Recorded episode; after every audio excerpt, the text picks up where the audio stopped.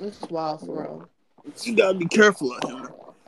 Hey man, but it's almost about eight forty five. I'm just Mhm. jumping into this, man. Um, let's start off with something pleasant. Y'all niggas seen that Mario movie? Not yet, but I'm gonna watch it though. Hey yo, nigga, that shit good, bro. That shit good, boy. Like, hey, Shout out to I take back everything I said about Chris Pratt, funny looking ass playing Mario, bro. That nigga did a great job. He did a good job. I see people online talking about his He voice acting job. wasn't that great, Yo, Jack, Jack Black, but his little song he did. yeah, Hey, that shit fired. The God, bro. But I just want to say, people was online saying that Chris Pratt wasn't doing wasn't a good job as Mario. I went to see it, and I'm like, yo, he did pretty good. Yeah, I, I'm giving him a seven out of ten. It was an adequate job. Like, I, I wasn't mad the at it. best voice actor though was the key. Was it uh Key that did the voice of Toad? Was he the, the star? That did Toad. Oh, Toad? He I killed that shit. Toad. I think it was Keegan. Michael. Yeah, I know who I fuck with. the star. little star Yo, that was nigga, that was my favorite Oh character, my bro. God, yo. I'm in that bitch dying laughing behind it. Yeah, I don't want to spoil nothing for the story, so we won't be talking no plot points. But Please don't. shit- hey, bro, I will spoil. I will deem all over this shit, bro. Please Let do not me. do a Kadeem. I will, Please. hey, nigga, I'll unload the chopper here. But the movie was great. The voice acting was solid, minus one or two people who I wasn't a fan of. Um, the plot line was was solid. Like it wasn't like nothing to write home about, but like it wasn't bad. Like I can't. I would. I would watch this movie again. So that's the highest ranking I can give it. Shout out to that nigga Jack Black. Shout out to that nigga Chris Pratt. Um, I'm not sure if the nigga did anything salacious, so don't put that on my jacket because I don't know these niggas in real life. Nah, I heard, I heard Chris Pratt's a heinous individual, but his acting skills they they're pretty all right. They're passable. They're good. I bet. Shout out Jack Black then. Shout out my nigga Jack Black, bro. Oh, Jack Black was S tier in this movie. S tier. Not not a single bad scene.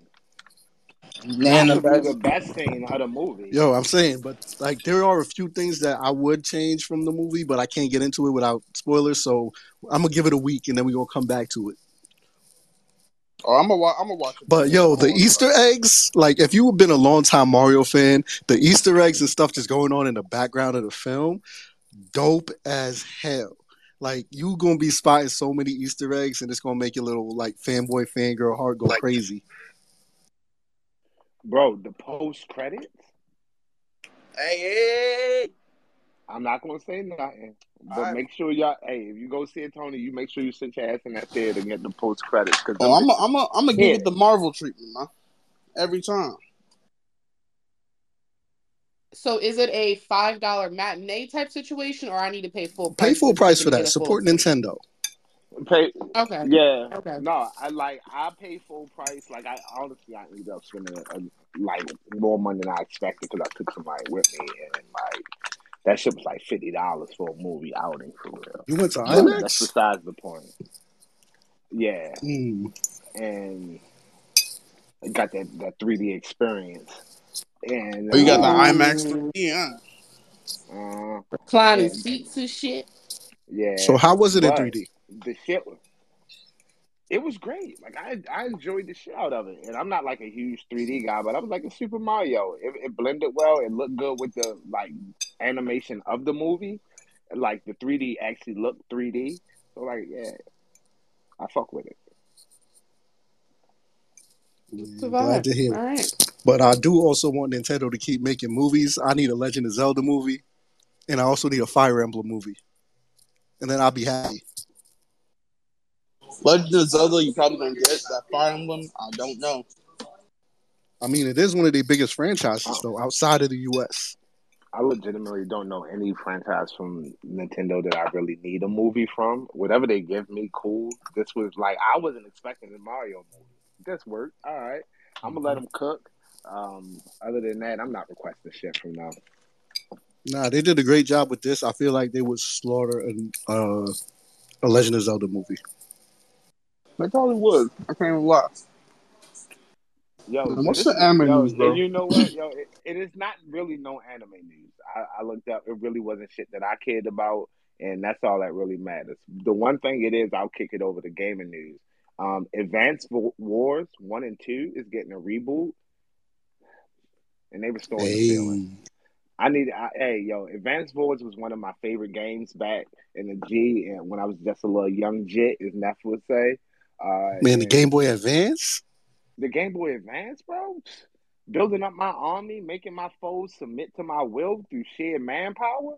Gotta love that. Bring that type of gaming back. I never played none of those games, so I don't care. Young ass nigga. You, you wouldn't know. Oh, uh, there is another bit of anime news, and since it's short, like I guess everybody could just tell people what they're currently watching. But uh, Ti- uh, Tite Kubo is adding a new fight to the Thousand Year Blood War arc part two that wasn't Mm. in the manga. Mhm. I'm finna nut. Oh my god. And with with that means, I also want niggas to know that Kadeem and Caesar was there in the room that said Bleach sucks. So y'all keep that in y'all. heart. That's a fact. That's a fact. Oh Hey, man, I don't know about why y'all entertain that? Hey, I don't know about Caesar. Don't put that on his jacket, but Kadeem, definitely. No, I seen the Nah, screen. Caesar, Caesar, Caesar was in there. there. Caesar was in there. Caesar was in there, bro. He's probably fighting. He's probably Mike fighting a good fight. unmuted. Mike Nah, he was in unmuted. the- He was in Unmuted? racist. He was in racist group chat showing feet, bro. Whoa, he's in racist feet. form. He was in rare racist toes? form. Goddamn. Mm-hmm. Racist Show form, straight bro. toes. Doja cat it out, bro. That shit was. sick. Hey, Kadeem. Wait, had to be him. Kadeem, Caesar. I can't. I can't defend y'all, man. Y'all are That's showing crazy. feet in racial chat rooms, bro. Yeah, Crazy. Bro. Speaking crazy on Bleach name, I'm surprised Clay ain't going there and get the room reported. Mm-hmm. Because me personally, Hey, I don't entertain hit me fools, up- bro. Hey, I do. So Where we seen the past drama this week on the that analytical post Hey. about the no superpowers. Hey, you know what? Hey, I'm gonna say I'm gonna say it here. I'm gonna say it here since we got a, we got a little bit amount of people. Um, hey, if y'all come to me talking about how Saitama has no superpower, so technically he wins, stop that bullshit, bro. I specifically laid out the foundation. Hey, no special powers. Special powers means you can't just do sit ups, push ups, chin ups, and then what? And run the 10k, and then you can punch through God. Stop. Doesn't even make Stop. fucking sense. Stop. A true I God. said, I said, hey yo, if this translates to real life, when I said real life, I meant our real life, not your delusions. Real life. Okay? So when I say real life, I mean like real life, like IRL, like the unfortunate fucking landscape of our life, our existence. Not that bullshit that y'all be talking about. Not, oh, technically, Saitama does have pop. Stop. Stop. now I'm upset. 'Cause No, you're lying to yourself. crazy. Niggas like, nah, Saitama, niggas said Saitama easy. Saitama easy. I was like, all right, bro. A lot of fatherless behavior. That shit was nasty. Like I was really reading that shit. Hey, but I liked it because I got No, to I I got ain't to tell gonna lie. niggas that they were wrong. I read through the thread and somebody got called uh, absolute bottom. It's funny as hell. Yo, that shit was the funniest shit I read all week, bro. that nigga said, "No, I'm the absolute bottom." You said, "No, you just the bottom." Just the bottom. No, I'm Just the the absolute bottom. Hey, yo. That's crazy. Yo, no, but yo, also yo, self respect. Shout out to the bottoms, bro, for all the sexual bottoms. That nigga. Shout out to Nah, all the people getting man. crazy. To be a bottom, bro. Like they getting creative with the insults. I love it. Let's let, let a few people up. Y'all comment, man. Uh, but also, what Tony said, bro, if a nigga say no powers, niggas jumping to the moon. It's clearly a power. A Let's- nigga jumped into space and they just said, "Nah, that's no powers." I said, I have "You must be no a idea dumbass nigga." how hard it is when I specifically said no powers, straight hands. Niggas said no power, straight hands, and niggas went. Niggas started saying, "Oh nah, Kid Buu has ki." I said, "Bro, hey, what?" hey, hey, hey, hold on, hold on. I just want to point out the hypocriticalness that is Kadeem right now, because he was definitely on the side saying Saitama would win. Okay, first You off, definitely whoa, did, whoa, whoa, nigga. First off, You first definitely off, did, nigga. first off, Sick ass first nigga. off, Crazy. hold up. First off, You was in racial chat room showing whoa, feet. Whoa, You were in racial chat room showing whoa. feet. No, first off, no, I was Racism. not. First off, no, I was not. Calm that shit down. Prove it. Second, Prove it. What do you mean prove it? How the hell am I supposed to Prove prove, it. that shit? Prove it. Prove it. When was Prove this? you When wasn't was this? racial chat room showing When feet. You can't prove you wasn't in racial chat room showing feet. How can you tell me you wasn't then, Kadeem? Exactly. That's not very Christian of you. Y'all can kiss my ass. That's what y'all can do. What would God think? That's what, that's what y'all can do right now. Y'all can kiss my What would God ass. think? Anyways, like I said, anyways, like I said, yes, I said Saitama because I was thinking of purely strength. Now, like these other fools, no. But when me and Tony and Johnny spoke about furthermore, We had a civil, we had a civil conversation, had a conversation. civil conversation about it, and when he laid out the ground rules, and yeah, MMA and UFC, like, okay, since you put it that way, cool, and I left it at that. But all these other dudes, they were Oh, them being other niggas was doubling down. They was doubling down. And niggas see the UFC on the fucking on the trunks, each one of them. And all Yo, due 'cause- respect, Because it's not a question of who's stronger. It's the question of who has better techniques. Right. who's a Right. better And fighter? technique and strengths Right. are different. So I was thinking of strength. See, my mind, I was just thinking of strength. When he put it as in techniques, like, okay, yeah, you're right. Baki, 'Cause Goku, I'm just saying- it's one thing that y'all whatnot. fail to realize is that all of this stupidity came from niggas with anime PTR and fucking profile pics. hmm Absolutely. That's- that's And true. if you also look at what happened yesterday when niggas posted photos, they had anime profile pics. These is the opinions that we listen. You gotta connect the dots. Yo, yo, let the sweaties live. Bro, Hey, niggas, hey, y'all gotta let the anime Your niggas live, yo. Let Bro, the these niggas niggas that was under that Bro. post live. bro, these niggas is still arguing though, bro. They are still arguing. Open bro. up Nah, third let them eye, bro. argue. Let them argue, bro. Let them argue in the void, man. It's Bro, wild. get the arguments off because they are highly entertaining, and I read them. Like if don't Mhm. nobody else do, I was I reading was all of reading these them. niggas, I bro. was reading them. Bro, a nigga, a nigga, twenty seven seconds ago said the answer's Vegeta. No, Mm, that's tough. One dude, It was wild. People were saying all types of shit. They were saying, and here's the thing: like people were saying, like Luffy. And don't get me wrong, Luffy has some hands, but up against the people that are in that post, like, mm mm, mm mm. People What saying, Luffy "Oh, gonna but he do can't in an armbar?" Goku. and, I'm- and people, It's gonna be Goku. and people were saying Luffy because oh, Luffy's not because resist punches or whatnot. That's because of his devil fruit. You dump. Nah, what Luffy gonna do when he get hit with an armbar? he ain't gonna, he gonna Die. try. And no, because then niggas was telling me, oh, Ippo washes. I said, the boxer only. All right, bro. All right, bro. Hey, bro, I think one nigga actually posed the real Ultra question Instinct doesn't is- count. Like what? Niggas talking about Ultra Instinct when we're talking about real life. There's no real life Ultra Instinct, nigga. Now I'm already fighting for my life. I hate Hey, it. Tony, remember your pressure, King. You You right. too wild up, bro. You're right. hey, that pressure be going up, man. My Yo, doctor bro, said I can't be doing that black shit, bro. The pressure is getting worse. The pressure is getting worse. I hate it. Yeah, that post was low key bad for my health. Man, shout Just to putting Tati. No, the other one that pissed me off was the Isekai joint. Oh uh, Oh yeah. my, oh my god. Oh Yo, man. Y'all going to stop trying to scapegoat Isekai for the lack of originality or, or somehow therefore of because I don't believe anime is that unoriginal. I see mad original anime all That's the fucking fact. time. A lot of I read a ton of cool shit every week. I can't even keep up with it, but niggas keep telling me that there's no original shit out there, and I'm like, maybe you don't consume enough, or Tati, maybe you you Well, it's not- the most popular. But yeah, Tati, you raised your hand. I was just gonna say, even though there are different ones now, like for a while, it was like a lot of like bland protagonists around a bunch of girls and easy pie. It was like that for a good five years, and that's a long time. It's a long time to keep getting the same dish. And yeah, like the other ones that were different were on the outskirts, and now I think because you know, now we're kind of tired of seeing the same thing. We're like, okay, they're switching it up a little bit more and stuff like that. Now it's getting a little bit more comedic. Like the one with the person is a uh, vending machine. But we can't act like the genre wasn't oversaturated and dominating while being oversaturated for a while. Now you're right. You're right in that aspect, can't lie. Because niggas always have like the random bland protagonist that has the same color hair, the same shape of hair. Yeah. It's basically the same Same. OP. Yeah, same. Yeah, OP I also style believe that with Isekai, I, I agree with Tati, especially when Isekai started to get a little bit more popular.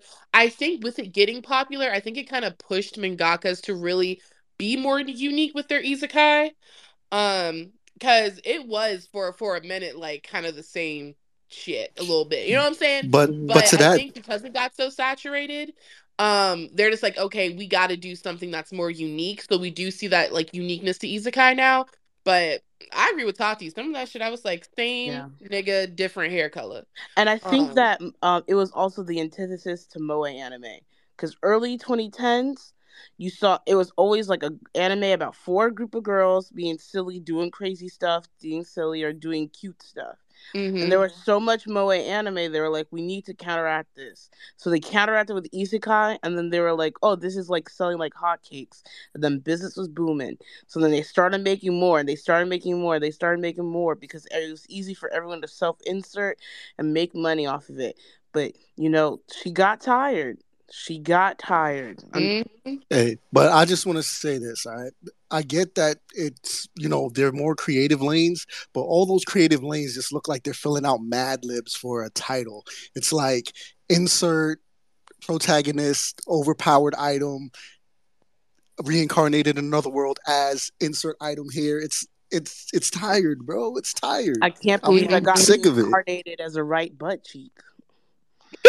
Say what? That sounds like a vibe. Can't be lie. You're gonna see that in next season. You're gonna see that happen, and I want my royalties. I'm Hey, telling you. and, and, and you. guess who will be there to watch a butt cheek level up through twerk? Me. Brandon, You. this guy. Um, but hey, man, we got Carl Jones here. Shout out, bro. Yes, Uh, sir. Yes, what's sir. going on with you, man? Yo, yo, what's good? Hey, man, we What's chilling, up? bro. Hello, hello. What's good with you? We on uh, a few questions, man. Um, welcome to Analytical. Uh, just a few group of people, man, just talking about anime and other geek things. Uh, great to have you on here for all the audience members that don't know. This man has done so much for the coaching the community. so got- much. That's So, a fact. Boondocks, and I could end the list right there. Just saying Boondocks would be enough most of the time. Absolutely. But then you got Black Dynamite, which is like a personal favorite. Like if you Mm. haven't seen the movie in the cartoon, you're missing out on the sweet part of life. And we got things that didn't make it, like hoodies and, and stuff that we want to talk about like that later. We got this man almost created a state property cartoon, and that's questions we gonna get into. But man, Carl Jones is a pillar of the fucking community. Shout out to him. Let's get some hand claps from the audience and everybody on stage. Man. Mm. Proper clap working. Definitely, man. Um, like I said, I just try to snoop around so I don't ask the same kind of generic questions that you probably get in all your interviews. But uh, I want to start this off because I thought this was probably one of the dopest things I've heard. That was supposed to be a state property cartoon with a baby Beanie Sigel. Oh man, wow. Okay. Yeah, so you know, you know that was actually like my first job, I guess you can call it, in animation. So um yeah, I so I kind of applied for this position, you know, I I, I did a bunch of sketches cuz they were looking for, you know, character designer and somebody that could just, you know, develop this cartoon. Um I didn't know exactly all the details. All I all I knew was it was the state property crew. I had to draw the state property crew as babies, right? Um, and this, you know, this is back when you know Rockefeller was still together, Jay Z and Dame weren't beefing, and so I submitted these drawings, and you know, they they flew me out to New York, and um, yeah, man. So the idea was uh, the cartoon was called the Playpen, and it was basically the Rockefeller crew as as babies in this daycare center that was more like a correctional facility. You know what I'm saying? So like, so instead of nap time, they had like lights out. You know, and the contraband was like cookies and shit. It was it was it was wild. But um, but the crazy thing was, so I'm I'm trying to develop. I'm trying to work on this on this cartoon and design the characters and stuff. But I got to be in the studio with like Beanie Sigel and Peedi Crakk and, and Young Chris and all these guys. So I'm like literally sitting in the middle of, a, and I'm sitting in the studio, right? I got my drawing table um, on this on another table that is like filled with like Percocet, codeine, syrup, guns, banana clips, you know saying like bullets and shit. Everything that you would expect from a Beanie Sigel studio set. Everything that you would expect, man. Promethazine everywhere, like, and it was crazy too, because like Beans would, like Beans would, you know, he would drink a big cup of something, and he would go in the booth and spit the craziest lyrics you ever heard.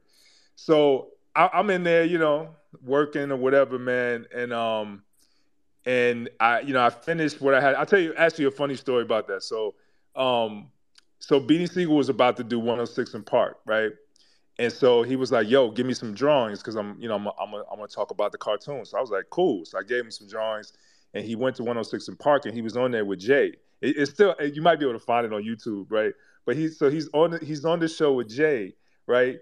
And, and so Jay never seen any of the drawings yet, and I did, I did a, uh, a character of Jay Z in in the show. So so Sigel whips out the book and he's like, "Yo, I got a cartoon coming out. It's called The Playpen." Da da da da da. And so everyone's looking. They're like, "Oh man!" And then Free said, "Is that is that you, Jay?" and then Jay looked at the picture, and I guess he was offended at the drawing.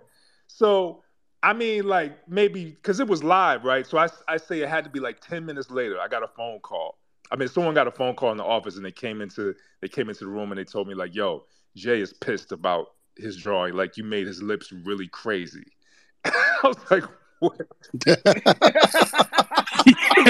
Funny as hell. Like- they was like, "You need to change it right now." But the gag is your lips is crazy, boy. What the? So yo, I quickly change. It's Jay Z. What you gonna do? So I quickly like you gonna change change the design. lips. Right. I'm changing that mouth. That's right. That's right. But but uh, long story short, the cartoon never went anywhere because Beanie Sigel got arrested for attempted murder. So that killed the cartoon. All puns intended. I'll do it. Yeah, that might do it. I'm sad that the cartoon didn't get made, but at least the banana clips was efficiently prepared. Like he he knew the lifestyle he was living, so that nigga was equipped. you know, you got to shout out the preparation, I guess, man. right. Um, but also check back in on something else that didn't come to full fruition. Um, it was hoodies, and uh, you spoke about a character named Boogie and how you like subverting tropes with kind of him being a big hulking figure, but also really more brains than bronze. When um, subverting figures now and stereotypes, are there any ones that you're looking to uh, kind of play with in your next project? Hmm. That's a good question. Um, yeah, I don't know, man. I just, I just always, I just always found it kind of odd. Like whenever I would watch cartoons, or, or you see it mainly in cartoons, but even in movies, they always have like the the most threatening guys, like this big guy with muscles and his sleeves rolled up, and you know what I'm saying, and he's got this grimace on his face, whatever. Or, but like, uh, I, at least in my neighborhood coming up, it was the skinny niggas you had to really watch out for because like they was the ones, you know what I'm saying, that was usually more of a threat, Mm-hmm. you know, and and so like I don't know, like so uh, some of those stereotypes didn't quite translate into our culture, and so I, whenever I had an opportunity, I would try to flip them or at least make it more authentic, you know. Um, and also, I, I, I think it's I don't know, it's just more interesting to be able to have people judge a book by its cover, only to be surprised that it's something else, you know. And and I feel like that that is uh, it, it, it's a it, it keeps people on their toes a little bit more, and you, you don't know what to expect. And I, I think I don't know. That's a I think this it just makes for a better experience and. Um, and, and the other thing is, I, I don't even necessarily feel like you got to explain who characters are right away, you know, and that's something that, from my experience, a lot of studios, especially when you when you're creating black characters, they they have a, they have this, I don't know, there's this notion that we're like unlikable until proven likable. So they usually want you to spill everything about this character so that you can get emotionally invested in the person because they don't really feel like typically we'd have that kind of likability or universal appeal, which which is really weird to me, right? So I usually always push back and, and, and try to create characters that have a little bit of mystery, a little bit of, you know, this is a few question marks there, some mystique, and and you know, and you you slowly begin to learn who they are over time, and and and even that can change because, like you know, in real life, like the person that you knew 20 years ago is not necessarily the same person you know today, but you know, these are these are sometimes obstacles that we got to get around as writers because uh, you know Hollywood has a kind of cookie cutter approach sometimes, sometimes to telling stories and creating characters. Speaking of kind of Hollywood and kind of trying to box in the creative part of things, were there any uh, kind of ideas that y'all wanted to run by or put on the show for the Boondocks of Black Dynamite that the higher ups and the and execs were like, we're not letting that fly? um, yeah, well, for the Boondocks, um, I don't know, man. Like the network usually gave us a lot of leeway, as you could tell, right? They did they didn't really we didn't get a whole lot of notes from Adult Swim. We in the beginning we we we got a few from Sony, right? Um, because they were, you know, they were also partners. And and um, you know, we pushed back a lot of times and we would get the support of the network and we would usually get it through. But um the one that we did get pushed back from and it still ended up airing, but we still caught a lot of flack. Was was the Tyler Perry episode, I think, and we it wasn't called the Tyler Perry episode, but I guess you know everybody knows it was Tyler Perry. So, um, but but in the beginning, when we first had the character looking, it, the character's name is Winston Jerome in the show, but we first when we first you know had this idea to do it, it looked exactly like Tyler Perry, and his name was Tyler Perry. And the network said, "You got to be out of your fucking mind." like, no, there's no way. There's no way you can do that, right? So do we you like, realize all right, Tyler's going to do it once he sees this? They should exactly. let y'all rock. But you know, you know, but we, it, but that's the thing, man. Like a lot of this stuff, like we were doing in in this in a in a bubble, man. Like we was kind of disconnected from a lot of shit, really. Like not really knowing the impact or like how people would perceive stuff. We were just trying to make each other laugh and do stuff that we thought was cool. And and so, anyways, we ended up changing the design so he so that he didn't look anything like Tyler. And then we, since we couldn't call him Tyler, we actually found out that that wasn't his real name. So we we got his reil name and we called the character his real name. You got that nigga government. We got oh, his government. Wow. Hey, yes, we got his government. Nah, bro. No way. oh, but but hold on, but hold on, hold on. We got his government right and and we and the, the script went into the network. They signed off on it. We was like, yes. Yo, when I say I say about like two or three weeks later, they caught on. Somebody at the network knew that that was his real name. oh my so, Yo, nah, so, y'all got y'all snuck one past him. That's hilarious. well, that so that's when we got the, we got the real real phone call. Like, yo, no bullshitting around. Like, do not fuck around with Tyler. Like, do, don't just don't don't. So we got as close as we could. But the thing about it is, even when it aired, he still got really, really mad, and he called the network and told them they better not ever air that shit again, and they didn't. You know, um, that was that was that was the the big one. Obviously, you know, the BET we did a BET episode that got taken off the air too. But the one thing I do remember, um, we had this one episode where where we were uh, Ed and Rummy were gonna were gonna kidnap Oprah, right? And and this was this was a weird note because usually we get like legal notes or standards and standards and practices notes, right, from from Sony. Yeah. And, yeah. yeah. so so um so Sony basically we, we got we got the word that we could not kidnap Oprah.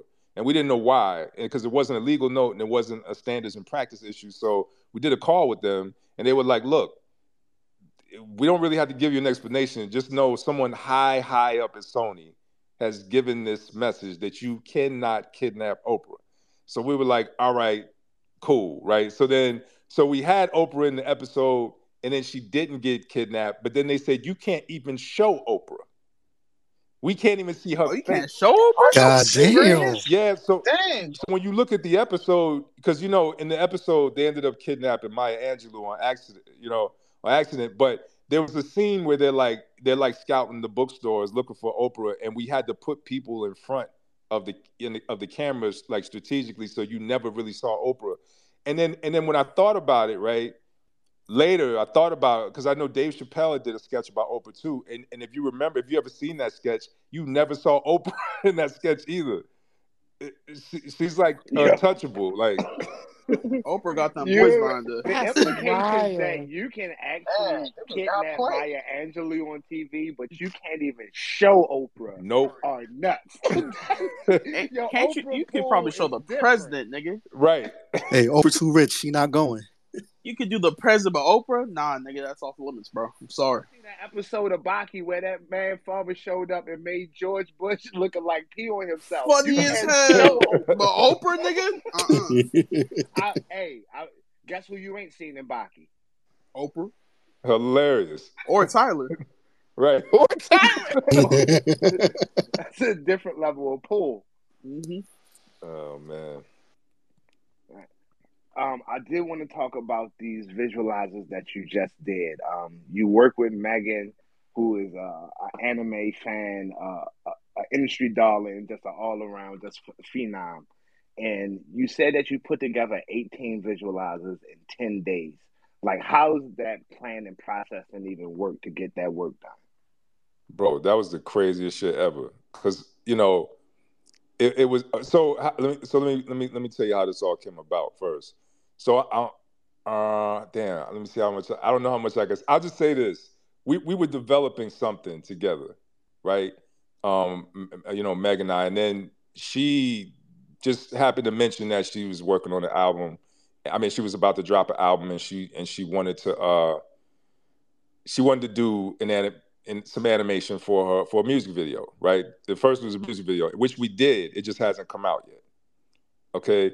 And then after we did the music video, she loved it so much and she loved the the character that was in the video so much that she was like, yo, can y'all do, you know, some um some visualizers? So we were like, cool. When do you need it by? Uh next I think it was like it was like a week and a half or something. like, yo, okay. Um I mean, it's Meg. Like, what you gonna do, right? So we we really, really like, bro. It that- it was crazy. I can't even describe like it, it- we because the other thing was, you know, she sent us the music and we had the songs, but we had no idea like what she wanted to see, you know. And and you know, she's busy. She's trying to, you know, she's about to promote her album. She's you know about to do shows and she got a lot of stuff going on at the time. So it was like we didn't really have a whole lot of like input. So I, I, I she just trusted me to just do what I wanted to do, and and literally, I swear to you, the night that the album dropped, we were uploading the videos onto YouTube, like like it was like like at the same like we were literally just uploading songs like I mean uplo- uploading the visualizer straight to the to, straight to their YouTube channel. It was crazy. It was like like at the last second. Oh no, that's nuts. One thing that I did see about the visualizer is that the attention to detail, and you went into um, the pivotal decision in my in my own regard of whether or not you'll have one of the visualizers twerking or whining, which has been a discussion amongst the community for as long as twerking and whining has existed, and I'm pro both but you decided to go with whining and you also wanted to make sure that all of the nuances and the movements were correct and and it actually embodied what you were trying Megan's spirit in the in the real person. When you're looking to kind of create that authenticity, um, kind of first, why is it so important? And then also, has it ever hindered the actual process of getting something made? Oh man, yeah. That I mean, it hinders the process all the time. I mean, this is why the Boondocks was, you know, over budgeted about 1.5 million dollars every season, and we were over schedule, and we, you know, um, you know, we we didn't. Uh, we, it was hard for us to stay on schedule because there were so many cultural nuances and, and so many, you know, very specific things that we we needed in the show in order for it to really resonate with the culture.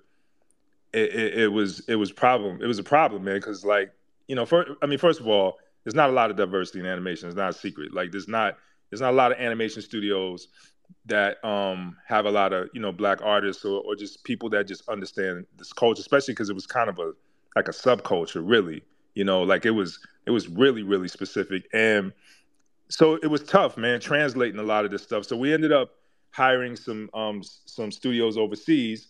Uh, now I know that sounds crazy because now there's even a there's a cultural and, lang- and language barrier.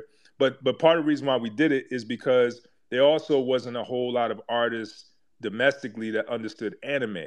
You know what I mean? So like you had these really talented animators and storyboard artists and character designers coming out of CalArts, but they were but they were being trained to do more traditional animation. You know what I'm saying? And so we ended up going to Japan and Korea to get the the, the anime authentic the, the authentic anime look, right? Uh, and aesthetic, or if you want to call it. Um, but we still had the problem with them understanding the culture and translating it was was it was a beast, man. So what I ended up having to do is I literally we literally would just film me acting out every single scene so that they understood how how we how we walked, how we talked.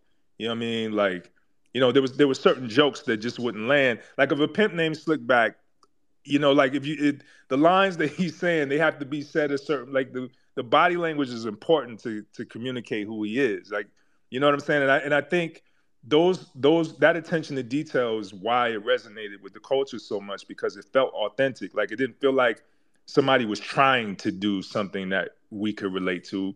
You knew it was somebody that you could relate to who made it. You know, because you know what I mean.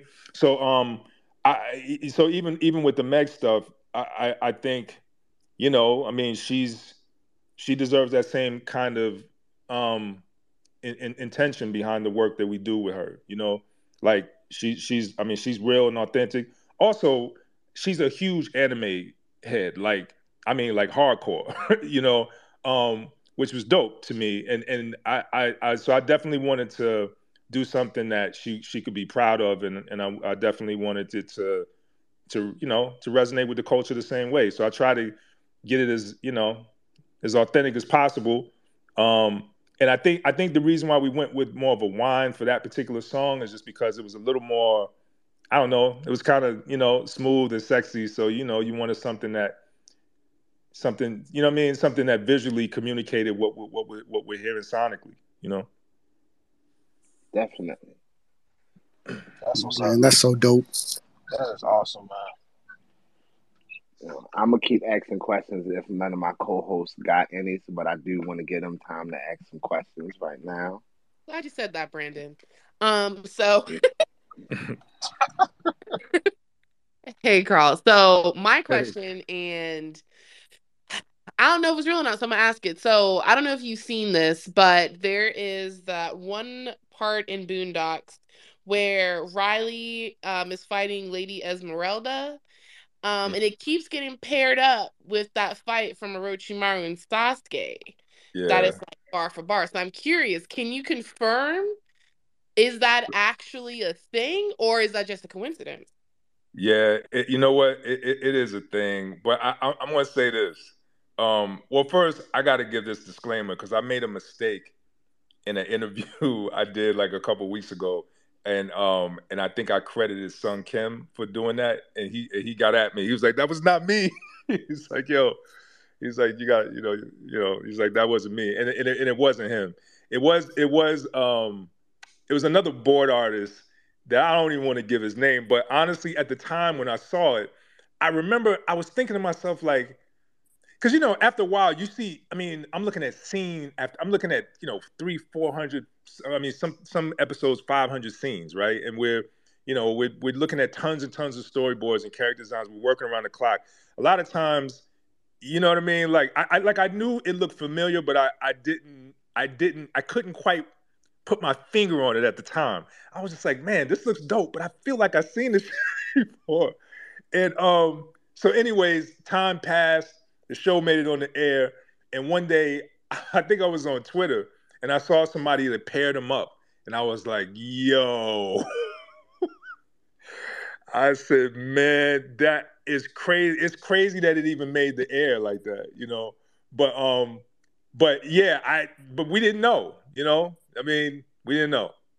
I ain't gonna hold you because at the at that point I was watching Toonami, waiting for Adult Swim to come on. I remember seeing Naruto, watching it all the time, and then watching Boondocks and Adult Swim, and I was just like, "Hey, yo, yo, what the fuck, yo!" Like I made, I was like, oh man, this is so amazing. I can't believe they did that. So whether it was the plan or not, you you really influenced a lot of uh black anime fans with that. So Oh, thank you. Well, well, let me let me say this too. I just in in that in that artist's defense, right? I it's kind of hard for people to it's kind of hard for people to understand like and I'm not and I'm look, I'm not justifying what he did, but it's kind of hard for people to understand it without realizing the whole entire context of it, right? Cuz like when you're especially as as a board artist on that show, you know, it was a lot it was a lot of work, it was a lot of pressure. Like we were literally working around the clock and and you know, I always tell people, you know, we were making 22 minute movies. You know, the scale of our shows was really we were doing feature we were doing feature level animated episode of adult sitcoms, you know, which is which is unheard of. So the budget that we had would be like a budget that you would really need for like the Simpsons or Family Guy or something mm-hmm. like that. And, and, not, and not to that's not to discredit, but you know what I mean. It's a different kind of show, you know. And and what we needed to do, the budget just wasn't wasn't enough to do what we needed to do. So a lot of these artists, man, they I mean they busted their ass, and and we were you know, I, I I came from like that Boondock school was was was rough, man. Like Aaron McGruder, you know, like one of one of the things that one of the things I, I appreciate about him, but also just became kind of like I don't know. It became it, sometimes it, it, it, it, you know his his um, attention to detail and and his high his high bar or expectation for quality can sometimes make the show unproducible, unfortunately. But but it did make the show what it was. You know what I'm saying? It wouldn't mm-hmm. be what it was if he if, if, it wasn't that attention to detail. Because there were times where like I remember one time when they uh, one of, when they designed Huey's tree, the artist had designed Huey's tree, and we and, and he and I like literally. I remember we used to we used to go like driving around LA, like taking pictures of clouds, or we would like you know what I'm saying, or, or looking for like a specific kind of tree, you know that that Huey would have, and and like that's the kind of you know thought that went into it. But I remember one time, you know, I show I was look I was showing Aaron the tree, and he was like, he looked at it real close, and he was like, he's like, these leaves, they they look like they're cloned, like like someone's using a Photoshop. it was a Photoshop tool, and I was like, yeah, probably. You know, I mean, they got a lot of backgrounds to do. And and he just like went off. He was like, no one is to ever ever clone a leaf on this show. he's like, he's like, I don't ever want to see a cloned leaf on this show. So I literally would have to go through every one of these backgrounds and make sure they didn't use that that clone tool because he would flip out. You know what I'm saying? And that mm-hmm. and that and that became, but that became, you know, as and this was like this was early on when I like I first started. But from that point on, you know, that was the culture there. You know, so when I so when I started, you know, overseeing everything, I, I you know, was basically like responsible for making sure that that level of quality was met because that's you know that's that's that was the bar and i and and and so I, am saying that to say there was a lot of pressure put on these artists, man. There was a lot of artists that got fired. There was a lot of directors that got fired. I mean, it was overseas studio. Like every season, we was with a different overseas studio because they was getting fired. Like it was crazy, you know. So, um, so I could imagine that they were they were in a position where like maybe they was you know running behind. They were a little behind on their scenes, and they were like, "Fuck it," you know. I'm, I'm just going. I'm just going to copy this, you know, and and that's I think that's how it happens, you know. Very much, yeah. Um, because we definitely appreciate it. I, I don't want to speak for the whole black community, but for me over here, definitely appreciate it. So I think my next question, uh, you're gonna have to reach back in your childhood bag, but I personally want to know. I personally want to know when was that moment where you were just like, nah, I want to do this shit for real. Like I really want to produce some shit for the community. Um, hmm. Well, I think the the moment that I when I honestly when I saw Star Wars for the first time, and that was uh that was in a movie. That was my first experience in a movie theater, and it was it was it was it blew my mind. It was like it was it was just like I didn't even I couldn't even fully even take understand what I was looking at. It was just so because you know first of all, just for a kid going to a movie theater for the first time, you know, let alone seeing some shit like Star Wars, you know. And I'm looking, I'm looking at these these like these X-wing fighters and Tie fighters. It was just crazy, and I'm just like, I'm I left that movie theater. I know, I knew when I left that movie theater, I didn't know what exactly I was going to do with my life, but I knew it had to be something like that. Like I knew I had to create something that made people feel like how I felt when I was in that movie theater.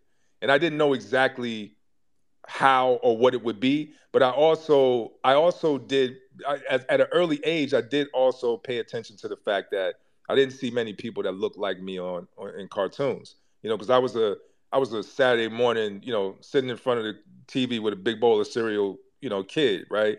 And so I watched everything from you know from Hanna Barbera to Warner Brothers to the MGM, you know, stuff. Like I, I, watched all of it, and and I didn't see anybody look like me except for Mr. T. That was Mr. T cartoon, but it, uh, but outside of that, you know, I, I didn't see it, and and so there was this, I think this thing that was kind of turning inside of me that that felt like we needed to see more representation, but you know, it, it, it didn't really dawn on me until I got older that I actually could possibly make some change in that regard, right?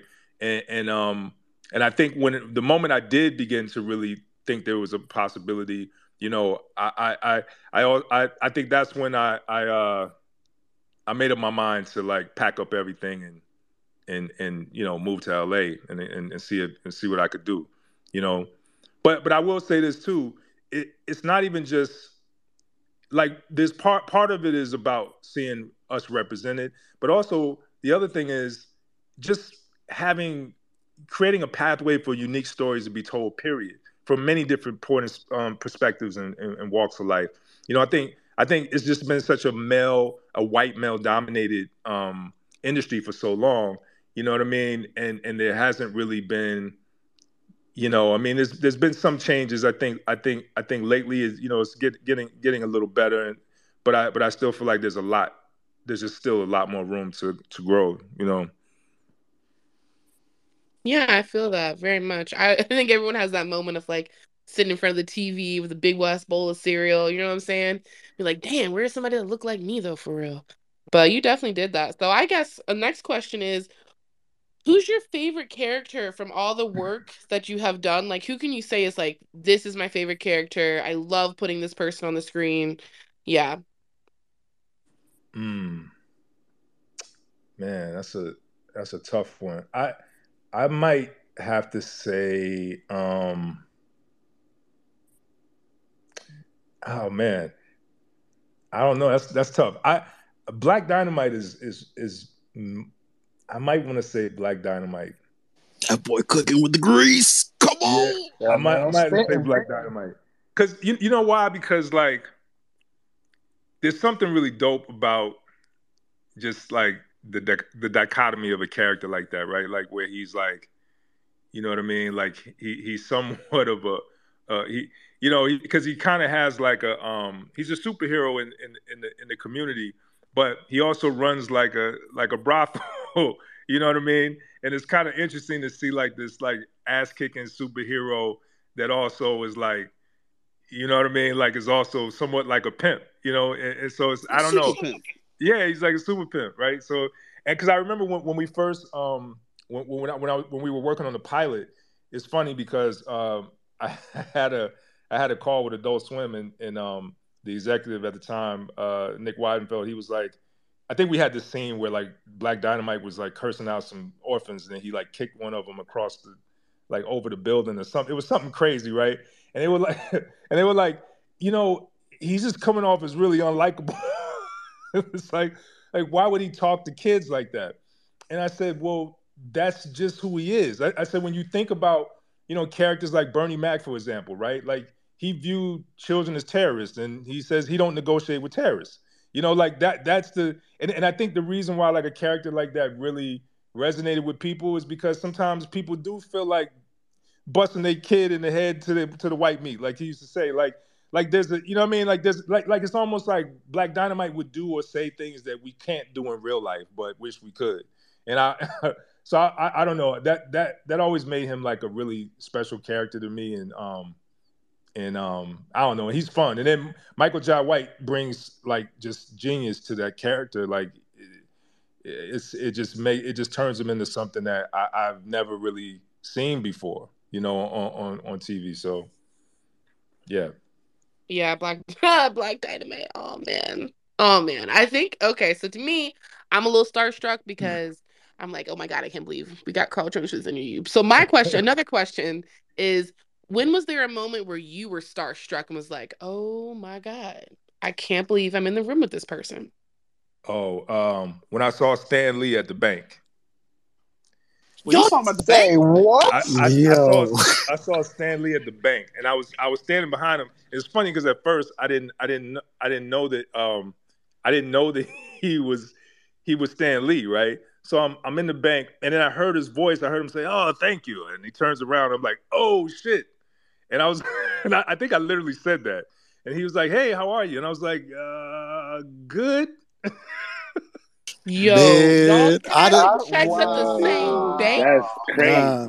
Yeah, I'd have I'm- been I'm like- geeking. I'm not gonna lie, I'd I'll have been going geeking. crazy, man. Yeah, I'm like, yo, let me let me cash my little uh my little my little boondocks check. Hey, Stan, Stan, how you doing, man? say that. You know the check Stan Lee was dropping off was nuts. Right? Demonic type checks, boy. Yeah, oh man, I could only imagine. You know, the Brinks truck in the back. Hey, bro, that that Getting the Spider brick. Man was selling like hotcakes. That boy I'm Stan was so out up, bro. You in the And just same the fact bank that he walks Stan into the bank. He just walks into the bank like a normal ass. just walk him in there. You know what I'm saying? That's crazy. That's crazy. Yeah. That that was probably the only the other the, other- the other time I think um well anytime we worked with Sam Jackson it was I think I was still in awe. You know, I mean, he, this, first of all, and I'd never seen this before with a voiceover actor. Like he came in with his lines memorized. You know what I'm saying? Like, and, and that might not mean anything to anybody, but like if you if you No, know that boy's serious. Oh no, Yo. it means a lot. That means a lot. it, it's the crazy like I, it was like I don't know it was like I like I never seen that before. You know what I'm saying? Not not to that because you got you know especially when we're doing I don't know how many lines he had but he had a lot of lines. You know what I'm saying? And um he I'll tell you a funny story too. We were uh we were recording Sam. It was a scene where um where him and Charlie Murphy were robbing a bank right? And so typically we don't give him any direction right? It's just Sam Jackson. You just you get what you get, and it's usually gold. So there was one line he read, and and the voiceover director Andrea Romano, she says it. She's a little you know sweet white lady. She was like, she's like, um, Mr. Jackson, um, can we get one more line read? But uh, could you just slow it down a little bit? And he was like, How many banks have you robbed? She was like, Excuse me? He said, I said, How many banks have you robbed? She was like, um, um, none, none, Mr. Jackson. He said, well, when you're robbing a bank, you want to sense the urgency in your voice. Now let's keep going. I was like, God damn.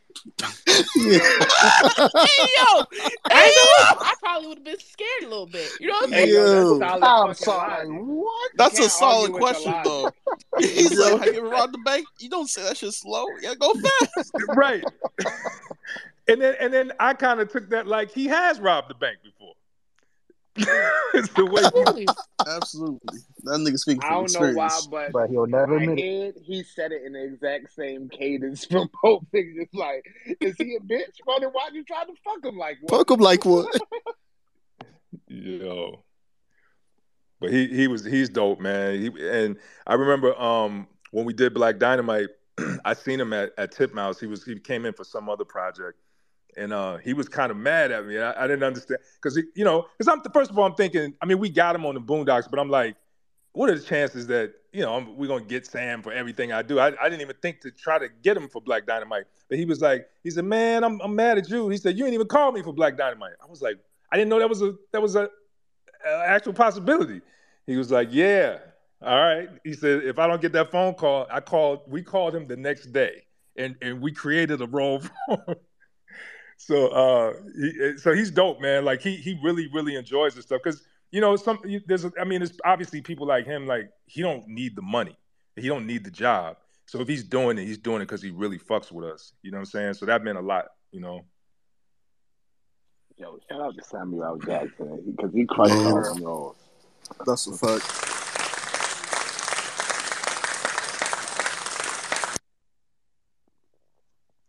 All right, I guess uh I got you on the questions next. Um, all right, let's go.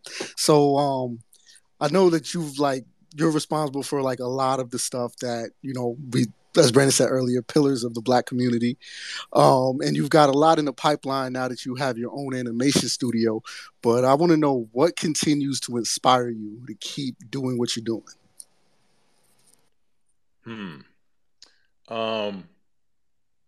People, people inspire me. I, I'm, you know, from from a, a creative standpoint, but also just, you know, I like to tell stories that reach people, you know, and make people happy and make people laugh and also open up people's eyes to seeing the world through different perspectives. You know what I'm saying? That's why I like writing characters that come from sometimes, you know, places that are maybe unfavorable unfavorable, you know what I mean? Or or, characters or taking certain characters and stereotypes that, you know, you you you you typically would see, you know, people be afraid of or or not or not want to touch or stay away from and and challenge myself to like find the humanity in in not not even necessarily in in the characters, but finding a way to have the audience find within themselves their own humanity to connect with characters that aren't like them. You know, because that's that's sometimes the problem. You know, we we a lot of times studios and networks they'll push you um to like you know I guess kind of filter some of these personalities or these characters through a through a white gaze you know what i'm saying? Or through a lens that that makes makes this makes a character maybe not so threatening or or like like i said the term they use is likable. So a lot of times i i like that challenge of of of you know still showing still showing how these these these are still human stories that we're telling no matter what background no matter who they are where they come from because we all at the end of the day you know what i'm saying like underneath it all, we're, we're, all human beings and we relate to each other on a human level. And that's the thing that's really dope to me. So, so I, that that inspires me um, the most. And the other thing that really inspires me is Web three.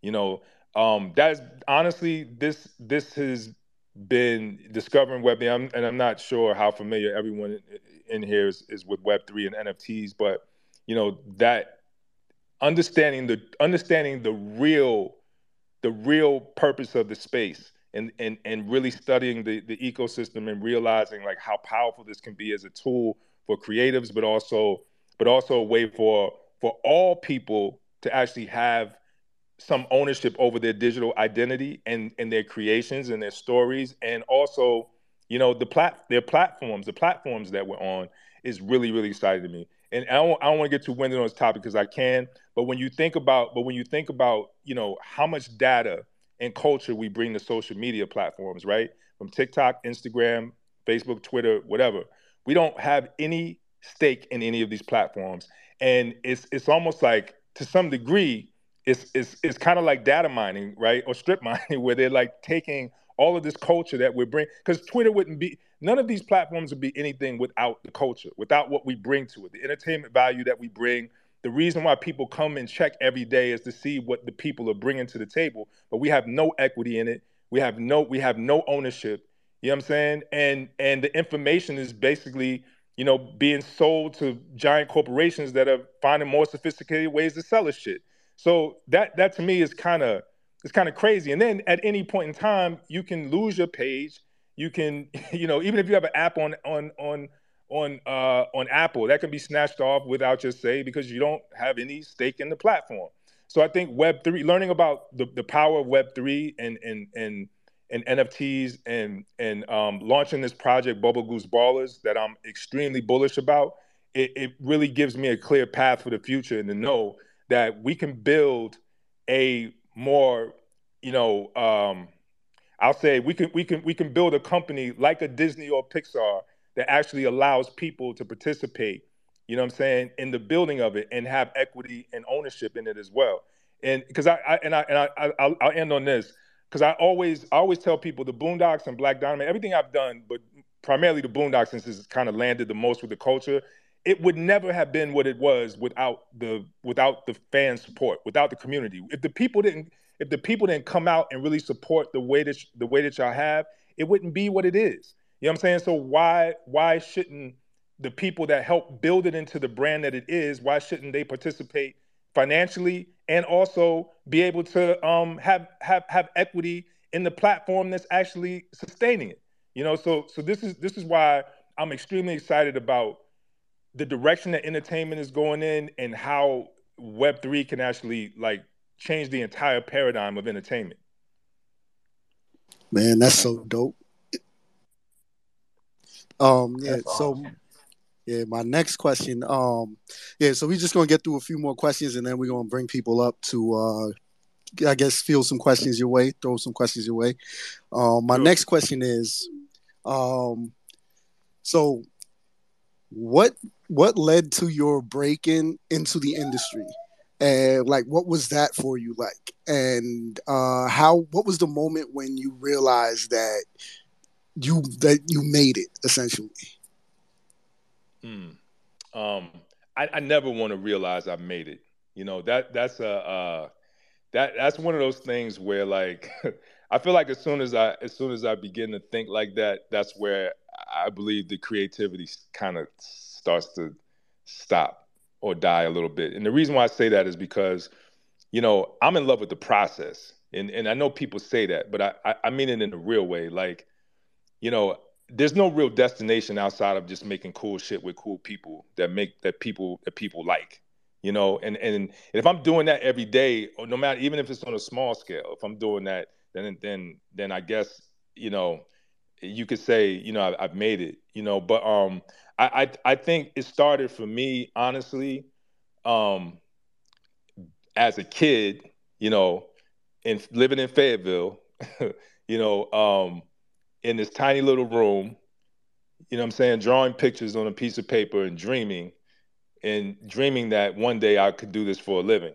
You know, and and I you know, I grew up during the crack crack epidemic and there was a lot of craziness going around in my neighborhood and I was I, I mean I was losing friends left and right. I had I, I had a friend that was you know, shot and killed at a McDonald's. I had another kid was like thrown off a bridge. We, you know, someone was like set on fire at a gas station. Like, I mean, it was crazy. Like, it was like a really wild time. It sounds like a movie when I talk about it, you know. When when you're in it, it just doesn't. It doesn't seem like it's just, you know, it's just that's what it is, right? But like when when you when I got a little older and uh, you know, left and started to you know see the world, you know, move around and start talking to people about some of my experiences, and you realize that that shit is not normal at all you know? So there wasn't there wasn't a lot of um, shining examples around me or any or any real like i don't know like like hope necessarily but i always had this kind of internal thing where like i i would escape through my drawing and, and writing and creating.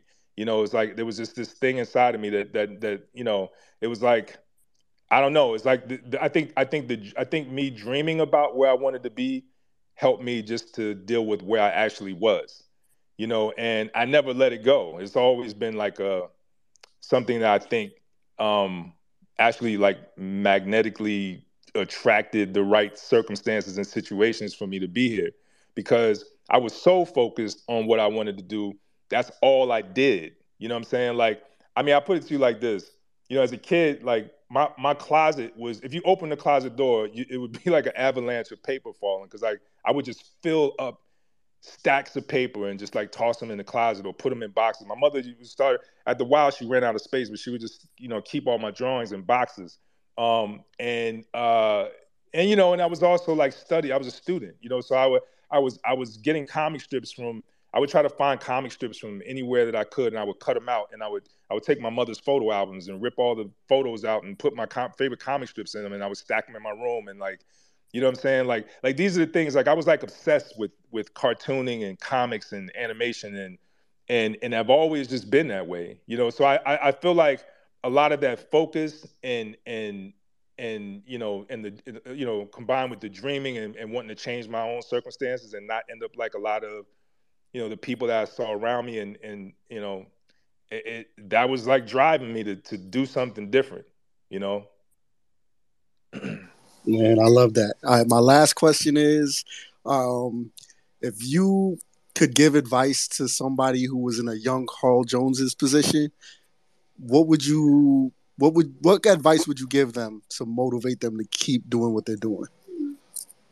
um I, I i try not to uh i try not to give too much like like actual like like step by step advice or or, or or or you know like process type of advice because i if any advice i would tell people not to necessarily listen to other people's advice.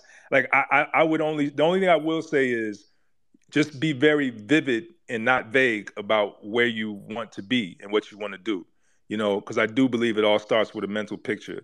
But I believe that everybody's path is different. Everybody's story is different. Everyone's experience is different. We're, we're different genetically, mentally, spiritually. We're all very different, right? So, you know, what worked for me may not necessarily work for everyone.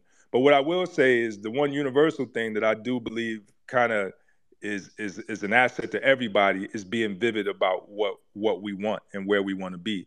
You know, I think if you can visualize it, if you can dream it, then it, it can become a reality.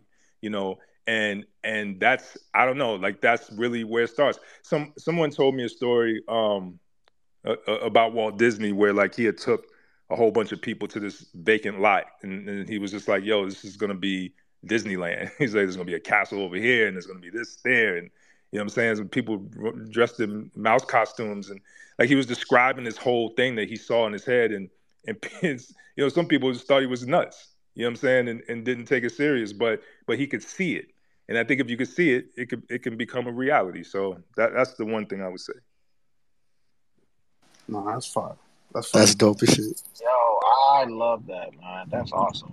Hey, hey, Brian, you got any more questions? Oh yeah, I got a few more, and then we're gonna get some people up on the stage. all Uh, right. Once you're done with your question, I got one final question to ask, man. All right, great, man. So back in the day, um, kind of coming up, you said things got a little crazy, and I know that you, um, I don't know if you ever been done this, one of the bigger bootleggers for movies, and you had an incident with one of what I consider a classic, Flubber, and this was just a wild story. Can you walk us through this? Yeah. wow. Okay. Yeah. I, I um. Yeah. I used to sell a lot of bootleg shit when when I, at, at one time. Like I I was uh mainly movies, but you know I was I was like I was selling watches and mixtapes and you know music, everything. Right. Um. I was I, I kind of became like like the, the Tony Montana of like bootleg movies and shit in my in my area. So Carl So always been about a bag. I want y'all always to. That's a fact. always Carl always been you- about that. That's the bar. But yo, you but you know what's funny? I didn't and I didn't realize this until later, but I was getting movies at such a fat because movies was dropping like every week, right? And so I would literally like re-up like every week or every two weeks. And so I was pitching movies that I didn't even have time to watch. So a lot of times I would have to either look at the cover or I would have to read the back. And I would quickly have to put a pitch together. So when I'm going out in the street and selling the movies that I knew, you know, say I knew how to pitch a movie never knowing I would need that skill really, you know. But like once I, because once I, you know, moved out to LA and started working in Hollywood, I found myself like, I was like, yo, I know how to pitch already. you know, I I've been kind of doing this, you know. So, anyways, um, so yeah, so now one night, the story he's talking about, it's, so, I- it's funny you even know about that. I, but I, I do, I, I sometimes forget what I be saying. But like, I did. Um, there was one night where uh, we used to set up in the back of the like behind the projects. There was in, this is North Carolina in uh, Greensboro, but uh, you know, so there was this like convenience store that was like right behind the projects, and um, and so it was like it was pretty, you know, it was like popping at night. Like everybody came through there, and uh, especially like around two or three in the morning when the clubs let out, like it was like really packed. People would hang out. So I was out there, um, uh, me and my boy um, Hood and this other this other uh, dude named Tio who who was selling clothes. So he had a van set up across the street with the clothes. I had my van set up right by the gas station with with a, with a little table and, and, and my movies. And it was a guy that walked up. He um he came he came from over in the projects. He was like, "Yo, I got this movie, man." He said, "But um he said, man, me and my daughter we was watching it, and like you know somebody like got up and walked in front of the screen." And I was like, "Well, it was a Flubber movie, by the way." And I was like, "Well, when you go to real movie theater." And somebody gets up to go get some popcorn and walks in front of you, you can't get your money back. So I thought that was pretty clever, actually, you know, and he didn't. but um, but he but so he but he gave me this weird look, right? A- actually, actually, what happened was my um my boy Tio kind of saw there was like a little bit of commotion or whatever because we started going back and forth, and so like you know he came over and kind of like you know, he kept something on him. So like he was, you know, just wanted to make it known, right? And so the guy left, right? Typically in a situation like that, you should leave too. But I didn't because I had to make money. So I stayed there. and I'm I'm standing in front of my van in front of the table with all my movies, and I see this car roll up into the gas station, and it's a bunch of niggas in the car, and the and the and the guy in the passenger seat, he has his right arm down and his left arm on the window on the on the edge of the window, which I thought was strange, and I didn't recognize him from a distance. But as he got closer, I knew what it was. So I grabbed my boy Hood. I was like, "Yo, get down!" And and shots ring out like he he, he basically shot up the entire van. All like he shot the glass out of my van, and um and he Nigga, sped off. Yeah, and so and he, and he- and he sped off, right? And sorry. so, and so my boy, my boy Hood was like, "Yo, let's go get them niggas." I was like, "You go get them niggas." You said let's. Right. Who's we? It's you. Bro. Why you, why you Do y'all French? understand the implications that Flubber almost took the boondocks from us? man. Bro, well, well, here's what, but here's what's funny. So, I, so after that, right? I, I remember I went home. And I was, I was still shook. So I went home and I was sitting on the edge of the bed, and I was just like, man, I gotta, I got this shit gotta change.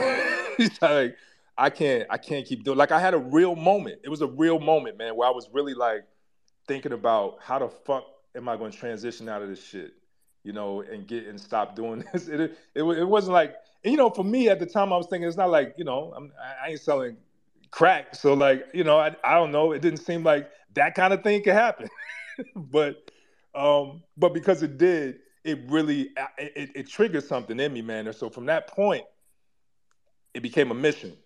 You know what I'm saying? Like it became a mission, like to to you know to to pursue my dreams finally, and and so I did eventually. You know. No, that's dope. Man, Um, love it. Yeah, I'm gonna stop asking questions because we got mad people I got- requesting us. I just got one question. I just got one question. So, it's you versus an animal of your choice. What full size animal do you think you can beat up in a fight? Oh, what the hell? Hey, it's a great personality question. We try to gauge it, you know? Oh man, what animal could I beat up in a fight? A full size animal, mind you. It A can't be the run. The run. It can't be a run of the litter. It gotta be a full size animal. Man, I don't fight animals. I'm vegan, man. I don't fight animals. I, I, Damn. It's solid, it's solid answer. That's a, I that's love a, animals. Wow. All right, man. all right, all right, man. I respect. I respect. All right, we we for let niggas up asking their questions, man. All right, man. Um, we I'm gonna gonna start let off you know, with caller, busy man. So we gonna keep it to Yeah. one question, ladies and gentlemen. We All gonna right, try we gonna start with a few Oda. people. Then we gonna give callers night back, man, because I don't know what time zone he in, but it, it's getting late out here. Absolute. on the West Coast. Hey, so it, it's sun's out, nigga. Be out here. Yeah, off the ball.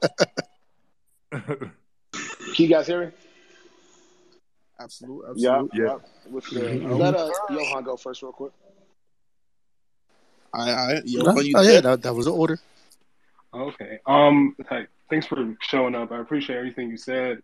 Um, I have a question. My, so my question is, how did did you ever struggle or have anyone challenge when you were trying to be true to yourself with your art and your craft when you were creating the Boondocks and Black Dynamite, or just like even your earlier years? Like, did you struggle with Mhm. like anyone trying to challenge you? Oh, all, all the time. I, I still do. I still do, man. I mean, look, this this is uh, you know what? I actually do got a piece of advice. I do got a piece of advice, and that is to have some really, really, really thick skin.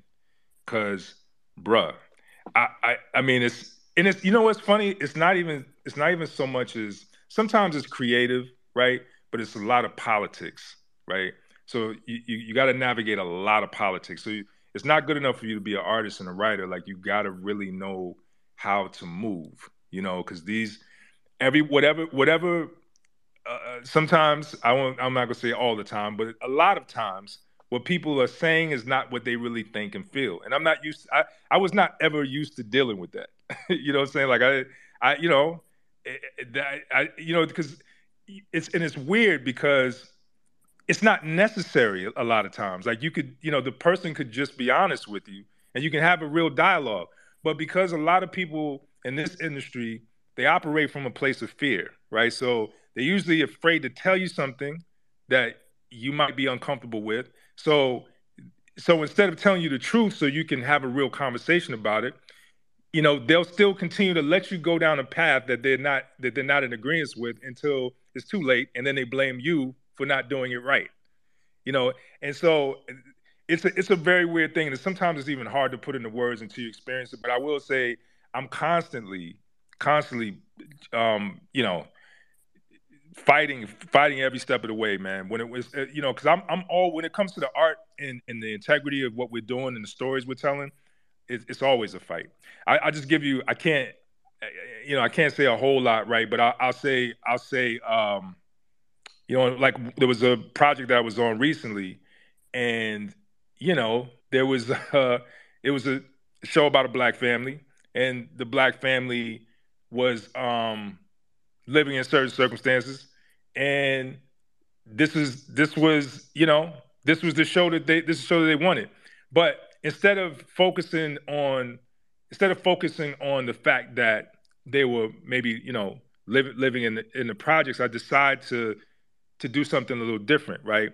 To do um, something that was a little closer to like a rick and morty or um, you know a little more fantastical more heightened you know what I'm saying? So we didn't have to always anchor everything in we broke or we don't got no money or we, you know what I'm saying?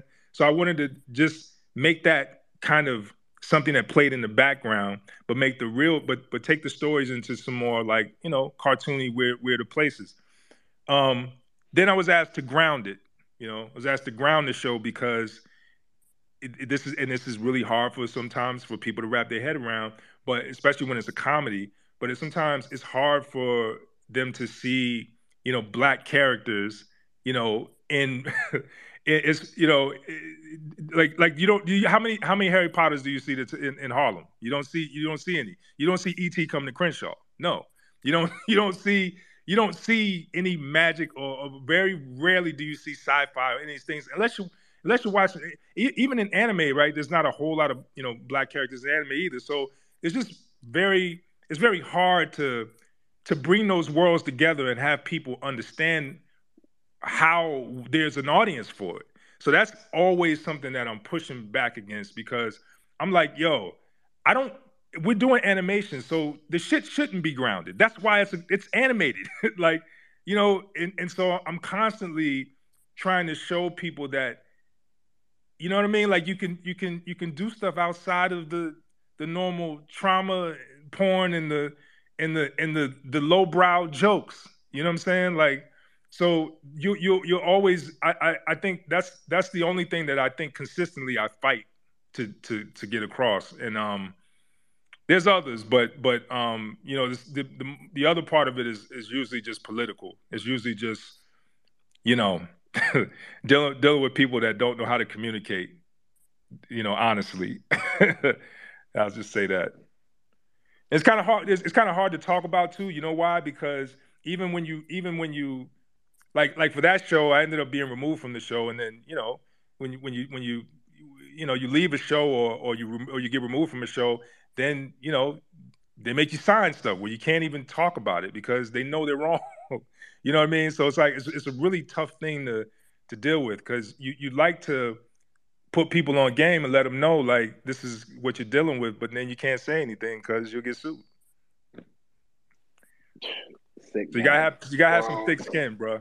hey, make sure y'all keep me y'all keep me y'all shields up, man. Whenever niggas give y'all that criticism, y'all roll with them punches and keep on moving to y'all own. No one to hold them. No one to hold. no one to walk away. They moving different out here, but oh, Man, this this this should have turned into a therapy session quick. that's a fact. Hey man, that's what we're here for, man. That's for the community. Always for the community. Uh, what's going on, uh, brother Carl? How you feeling? I'm feeling good, man. How are you? I'm apologize for the noise in the background. I'm at the gym per usual. Everyone knows I'm always here. My question for you, you kind of just touched on the question in your last answer, but if you can really dive even deeper, um, you talk about falling in love with the process, and I feel like you know, shout out to the Sixers, you have to trust the process, but you also love your product and deal with politics. So how do you understand, or how do you wear all these hats so you can continue to effectively push P? How don't wear all these hats and continue to do what? To push P, pushing P. It was a urban reference I just made. Push it, P. Oh, oh, oh, hilarious! I got you. Appreciate that. I got you. Um, I mean, look, it's it's tough, man. You know, I mean, I I, I don't I don't know how really, but I I do feel like the thing that just that just kind of keeps me going, man. Honestly, at the end of the day, is is is thinking about the fact that I could be potentially doing something that can contribute towards a legacy. And, and what I mean by that is like, you know, like if it, if it was just about me, like if it was just about me being happy with a show that I wanted to do, or me getting my way to tell the story the way that I want, you know, I mean, that's not something that is going to make me necessarily fight every day for every little thing. But when I think about what I stand to, to how I can move the needle for the entire culture, right, and how I can move the needle, you know, and maybe make some changes with the entire paradigm of Hollywood, that's what gets me the most excited, right? So I'm willing to wear whatever hats I need to wear in order to really create more freedom for people you know what I'm saying? And and creatives because you know just think about it like this, man. Like you have a you you have a great idea for a show or a movie and you decide that, you know, you want to take it to Hollywood and you want to pitch it. And most of us are really really passionate about the our, our craft or we're passionate about these stories and these worlds that we're in. You know, even as fans of anime and stuff like that, we you know we we're passionate about all this shit. So we you get an opportunity to create a show you're just happy and excited that you'll be able to turn your dream into a reality and people will be able to see it. So you sign your soul away right? Because when you when you, you sign these contracts and you no longer you no longer own the, the intellectual property that you created right? And there's also clauses in these contracts that will allow them to remove you if you're doing things that they don't necessarily agree with right? So and and on top of that there's even other there's like you know there's corporate interest involved you know they have a certain direction that i remember i was i was i was trying to set up this show with 50 cent at fox. And um i remember the executives we were kind of going back and forth with some issues about the show or whatever. And one executive said you know at the end of the day the show has to sell the american dream. And i was just like hmm. I said all of them do? And they said yes. And i said well this show is more about the American dream that was sold. And they and, and, and they looked at each other, right? and then we we ended up uh, the, the meeting got cut really short, right? And so I'm in the elevator going I'm going down the elevator with my producing partners for the show, and they're all like uh, they're like, Yeah, you can't say that. you know, you, you can't you can't you, you you know, you just have to you just have to take their notes and you just gotta you just gotta do it. Right. And I'm like, but why? You know, why do we just have to do it? I said, because if we all just do it, like, what do we, what, I don't even, like, why are we, what is the point of telling a story that we don't believe in? You know? And I said, if we're just doing it to sell peanut butter, like, I don't know that this is something I want to do. You know, that's that's where I was at at the time. But then I thought, well, maybe I can work myself, work my way up within the industry and then find a way to try to turn the tables later.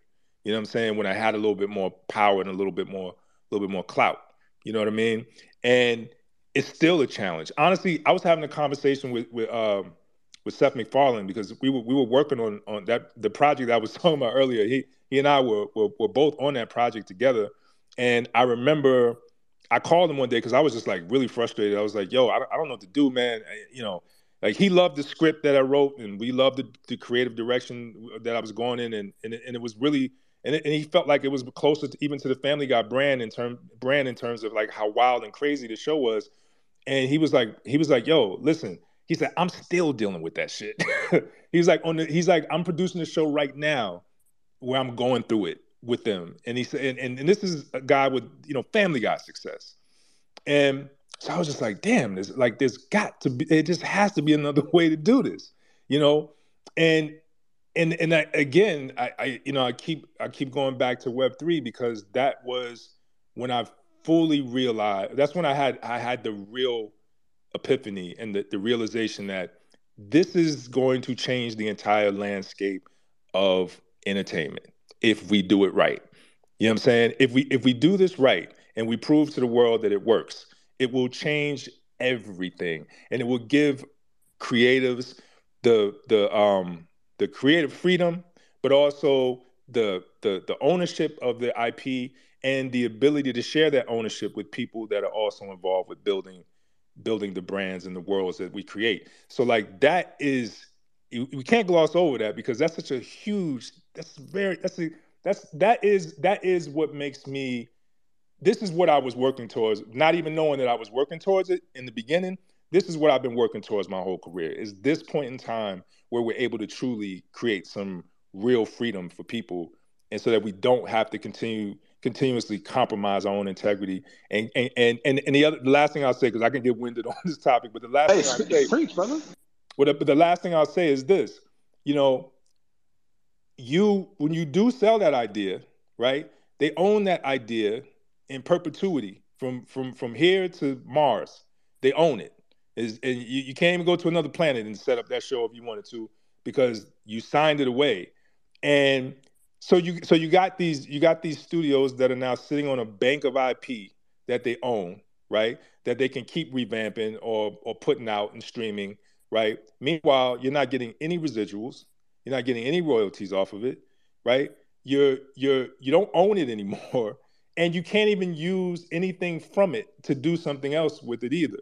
And then you got to go out and try to sell another show come up with another idea and go through the same process over and over and over again. And I've been doing it for a while. And I got like right now, I, mean, I, you know, I still got some. I'm still, you know, I still got projects that are out there in the more traditional way of doing things, right? But the goal, but the goal is to position, position not only me but the community that we have right now with with Bubble Goose Ballers, so that we can be, you know, what I'm saying the change that we want to see right? And then and then kind of set set a new standard and, and create a new paradigm for other entertain for other creatives to now come come you know be a part of us and build. So like if you have an idea now, we ain't got to go through all the red tape and the bullshit because it's even hard to get into those meetings when you have an idea to get into a room to pitch the show to Netflix. Like unless you know you got a gazillion followers or you're a celebrity or you produced shows before, it's hard to even get and you can't even get in the room with them to even talk about your idea. And then when you do pitch your idea, you know, I'm just saying, if you, even if you are successful enough in, get, in in selling your soul to them, it's even hard for you to even get to a place where they would even take you serious and greenlight a show,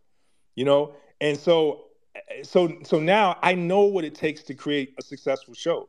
I know what it takes to to start with an idea that may not be fully fleshed out, but I can help you build it into something that will work, and then we can we can figure out a way to to to create to to you know to to flesh it out create a community around it, explore, you know, different ways to introduce these these characters in, in this IP to the world before even going over to Hollywood. You know, um, but like I said, I don't want to take up too much time on that. So I, I appreciate the answer, and I'll just leave off on this. All, all I need is one word, and it's my calling card, and they'll get you a drink at DreamCon if you answer it correctly. Do you put sugar on your grits? I do not. You know what? First drink on me, my brother. I'll see you on. All right, all right. Salt your shit. It's nasty. Bad, bad, man. Um, oh, oh, we gonna put y'all down. We appreciate y'all too, bro. So we gonna start with Mastermind. What's your question? First of all, how are you today, Mr. Jones? Hope you're doing well. I am doing well. How are you? Very good. Thank you for asking. So, just to give a small backstory before I get to my question, I have a friend who is recently starting to starting to. She has been working on this manga series that she's been doing uh, for quite a while, and I wanted to see if I could help her in a way when it comes to marketing to get her work out there. So, the question I have for you today is how should one go about self marketing their brand or rather their series to other people for them to know about the series, but also try to get it into, I guess, bigger productions to, I guess, the higher ups in this case. Yeah. Um, I I just I always tell people um, the best tool that we have right now, honestly, is is digital, is social media. You know, like that is that is the best way to broadcast anything that you want to do or say. You know, and so I, I would say if, if if and it depends on where she wants to wants to go. Like like you know, like if the end goal is to to actually create a manga, right? If that's the end goal, then I would say, you know, release it digitally first. And and and and and look, you can always you can always um you know, you could always uh, uh, distribute it in a way where, like, you know, you're piece you're piecing the story together, maybe dropping a page or two every week, every couple of weeks, and and just try to drum up as much energy around around it as you can. And and I think it just takes like really being creative, you know, because because I mean, if you think about it, right? I mean, marketing today is really content itself. Like content marketing is probably the the best way of marketing is is the actual content itself. It's not like you know, like you don't you don't need big advertising dollars. You just need you just need to be you just need to to be very creative and and and, and tap and, and if you're I mean at the end of the day, if if what you're creating if it really taps into the culture and, and it catches on, then it's you'll you'll have those metrics to show that you can sell books. So think about it this way. You know, if you if you start building a real file, like you create a, an Instagram page and a Twitter page, and you start getting some momentum, right? All of those all those followers and those views and the analytics that you gather from that, that means something today in, in today's publishing world, and, and I mean to, to to everyone really. You know, because you can take those metrics and say, hey, based on this, you know, if I was to put out a book, I know already that I have, you know, this amount of eyeballs watching and these amount of people that are coming back to watch it again. You know so there's obviously something here and that could be you know a way to get your book published. But then again you can always self-publish too you know it's just may- maybe a little harder but um I, mean look nowadays i mean do you even really need unless you're just doing it for the novelty of it like to have like an actual hard like a you know like a paperback book you know because sometimes you know that is really cool like that because i'm you know i like comic books so i like I like actually having like a real physical, tangible comic in my hand. But um, but all, but I mean, but you, but you know, what's it's still an you can still give people the same experience um in the, in the digital world, you know, um, or, or at least you can reach more people. I'll say that without having to print up a bunch of books and find uh the right distributor for you because that that's also like a tough a tough sometimes it's a, it's a tough thing to crack into as well like you know what i mean like um but that's a that's a whole nother thing. But I I would just I would just start there and and if there's even an opportunity to um you know think about reaching out to some of the um, other manga artists or or creatives that you know and see if they'll want to do like a like a cover or do some type of collaboration like like just just really exhaust like all your options and your resources you know in the digital space. And and and I mean look I, I you know it's funny? Issa I remember Issa Rae I um one time I checked, I checked my my my because I hardly check my DMs, but I, I, uh, Issa Rae a long time ago when she did Awkward Black Girl, she had sent me a DM, and you know she was asking about like how she could possibly turn it into like an animated series. So this is way before all of you know Insecure and everything like that. And I saw like she was hustling, you know, and I, I didn't see the vision back then, so I, I didn't. uh Stupid me, I guess, see the opportunity that was there, but but um but I just remember seeing it like she was hustling. You know what I'm saying? Like she built that brand from the ground up. And and there's nothing there's nothing that feels better than that. You know what I'm saying? When you can build it from the ground up and and you know the power that you have even outside of how you know the the you know what I'm saying the distribution mechanisms. So that's what I would say. Thank you. Very insightful. Yeah. Kyle, we on you, bro. Yo, what's up? It's Animan. Um, thank you so much for coming out to the podcast and hanging and kicking it with us. I'm a huge fan. Um, I just had one question. Um, so, in your creations, what was the most heartfelt scene for you? What was the what was the um, scene that made you emotional that had like you know you just like were so emotional. It was maybe either um something that like you know made you tear up or anything like that in black dynamite because black dynamite is one of my all-time favorites. Um wow. Uh man i, I would say um the this rich we did a richard pryor episode right? And that episode was like really, really special to me because number one, I'm a huge fan of Richard Pryor, but number two, it it came from a real story, um, which a lot of our episodes came from real stories. Like I, I could, I mean, I could name a bunch of them, but like this one in particular, um, so I heard this story about Richard. Uh, you know, Richard was trying to form this production company, and I think it was called Indigo Films or something like that. And um, he he wanted to basically like he wanted to change Hollywood. Like he wanted to start this like black production company that would give you know black people like their own you know MGM or whatever, right? And so like he he um he he threw this party and, and and from the story I heard, right, like he he kind of like stopped everything and announced to people that he was going to start this company called Indigo, and people started laughing, right? And he was like, "No, I'm serious. It's going to be like like a black production company, movie film company, da da da da," and people were still laughing, and um and and from what I heard, like he was so hurt by the fact that no one even took him serious, that he didn't even you know he didn't even follow through with it, and and and um so when I heard that story, I was thinking to myself, man, like what if Richard Pryor? Because Richard, because Richard, I mean, he's funny as a storyteller, but he's also a true. He like he tells the truth. You know what I'm saying? And I was thinking, like, what if what I pitched to the room was like, what if Richard didn't want to be laughed at? Like, what if Richard Pryor was actually like wanted to be like Malcolm X, but like people, but he's got this like gift of making people laugh that's become almost like a like a like a curse in a way, right? So so and how does he deal with that reality that he'll he'll never be able to really like have the kind of impact of, of, of a Malcolm X and change the world because he's so fucking funny. And and so I thought like, well, what if that is the thing that's like driving him to like do, you know, cocaine and, and everything else.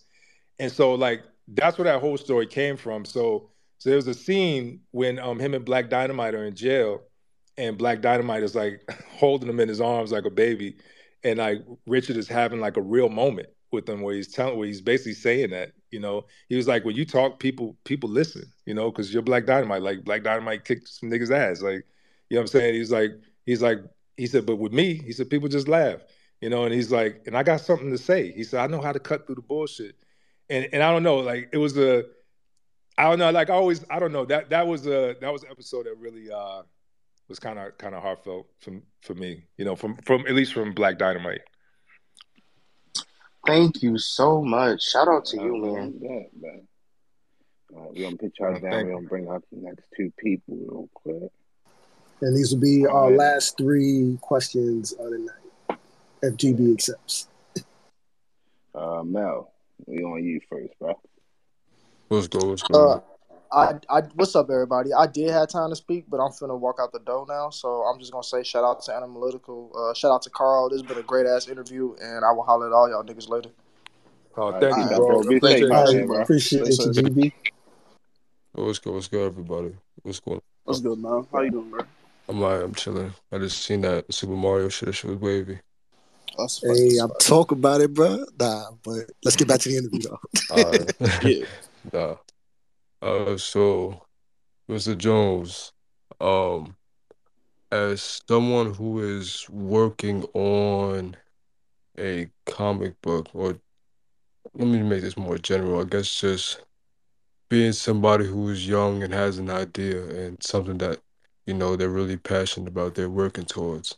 And, you know, for the most part, it's, you know, they're in the beginning stage, like most of it, you know, is in their head, but they have, you know, it all mapped out. But, you know, they're just beginning. They don't really know where to go. They don't really have no connections, no true sense of direction. Like, what steps should you be taking in the very beginning? Um, are you a, you a writer and an artist? Oh, no, just a writer. You're writer. Okay. Um, I think what is what's important is for you to be as loud as possible, right? Um, on, on the internet, and I think, I, I even if it's not, even if it's not a comic book, I think it's about your point of view. At the end of the day, right? You have, you know, you have a device in your hand, right, that will allow you to speak to many people every single day, and you should take full advantage of that. And and that and and the reason why I say it's about your point of view because if you if you're consistent with your point of view you're gonna get you're gonna you're gonna gain traction if the point of view is unique. And as a writer one thing i would encourage you to do just to think about as a writer is how do you differentiate your voice from everyone else? Because it's daunting when you think about the internet because there's so many motherfuckers on the internet. There's so many people that are gonna judge your shit and there's so many people that do what you do right? So I know it's kind of daunting and it's overwhelming when you think about how the fuck am I going to put myself out on YouTube, let's say, and make enough noise for anyone to give a fuck about what I got to say. Well, the challenge is you finding the most unique perspective that you possibly can. So what what it's, it's kind of like what we do in a writer's room. Um, and I don't know if you if you've been in a writer's room before, but the the way I, the way the way I run my room is like somebody pitches an idea, right? And um and I don't care who the idea comes from. It, it could it could be an assistant, it could be a PA, it could be every, everyone's on an equal plane in the writers' room. I just want to mention that. I think that's important for creativity because I don't. I think having a hierarchy in the in the writers' room is weird because it creates weird energy. Like people don't feel comfortable with saying shit because you you know someone you know what I mean. But anyways, if you're in the writers' room and you're pitching ideas, somebody has um, maybe just an experience. Like they they they went to at a, they went to eat at a restaurant, something happened, right? They put it on the table, right? And then we start the, the goal is to keep is to flip that idea, turn it upside down, rotate it around, turn it inside out, do everything that you possibly can with that idea until you get it to a place where the perspective is is is really really unique right like whatever it is that you want to say about that story is now from a point of view that is is unlike anything else that's been out there already that's that's that's been said or done. And, and that's what you got to do with your own writing right? So when you so when you have your the first idea that you usually have uh, the, the, the biggest problem i think happens with, with a lot of young writers is they have an idea and they fall in love with their first idea. This is dope right? And then they try to go out with it and people don't think the same way. And that's because usually the first idea is not your best idea. Like you want to you want to you now you got to really spend some time with it you know and this is and this is how i think you start to really nurture your skills as a writer when you can you can and it, and, it, and it'll take less and less time the more you do it. In the beginning it might take you a couple of days to, to flip that idea around until you find it but then you do it enough it's almost like exercising. So now you'll be able to just hear something and immediately get and see it from another angle that no one's looking at it from.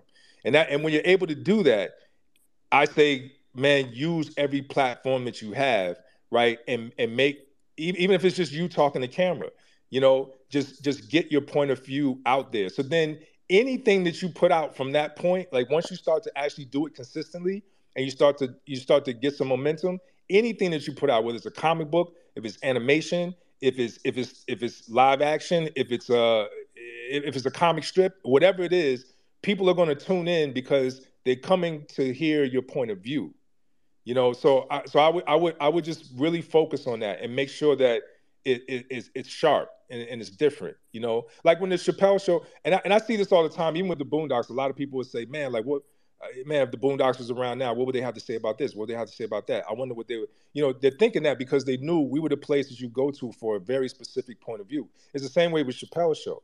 You know, it's like like you know when you go to Chappelle show, it's like you're getting a certain thing, you're getting a certain perspective that only the Chappelle show would do. You know, so you gotta you gotta really especially now because there's so there's so much stuff out there. That it, it, and, and the one thing to remember, just to give you a little bit of encouragement, even about that, is that nobody is you, right? Not not one person on the planet is like you went through your experiences and can see the world from your eyes. So you do already have an advantage that you have a unique experience. So man, really, really tap into that experience. And the people, you ain't got to create no characters. I, t- I tell people this all the time, like you ain't got to create characters. There's niggas around you. There's people around you in your family, there's friends, you know what I'm saying? Like draw from real life because nine times out of 10, that is going to be the best shit that you could ever. There's, there's people I know right now in my life that I couldn't even I couldn't even write a character better than these motherfuckers. Like, like I know we all do. We know people that's like, yo, I couldn't even imagine this nigga. Like, this is so this is a different person.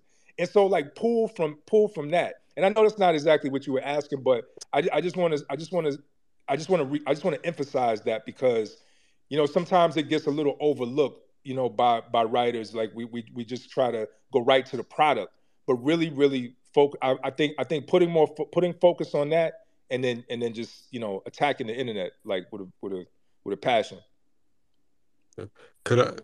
Is it okay if I respond to two points or Yeah, two follow up yeah. questions? Uh, um, so what you were saying, talking about my point of view, my perspective, should I be approaching this with like almost like selling myself first and like introducing people to me first and then drawing them in that way or Well, well, you are your point of view.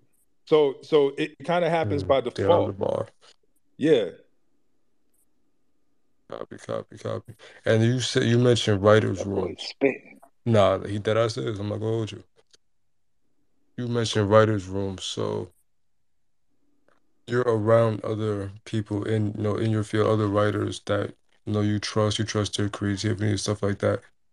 Me, I'm just I'm dolo, I'm by myself. So where would you be going to find these people to build this community, this rapport with these people? Where are you where are you finding these people to, you know, build this sort of thing, this machine that you have working?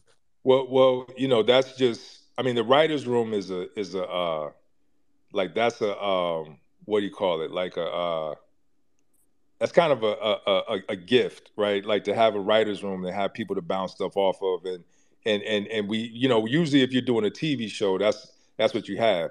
But but let me tell you, there's many, many, many, many nights where I am staring at a blank computer screen and expected to fill up 30 pages by my damn self about something that I don't even know how I like I don't even know how I'm going to do it, you know. And it is and it is it is sometimes overwhelming, right? Or or or it's like, you know, there's an anxiety I think that all writers have, you know, when you, when you're looking at that blank screen, man.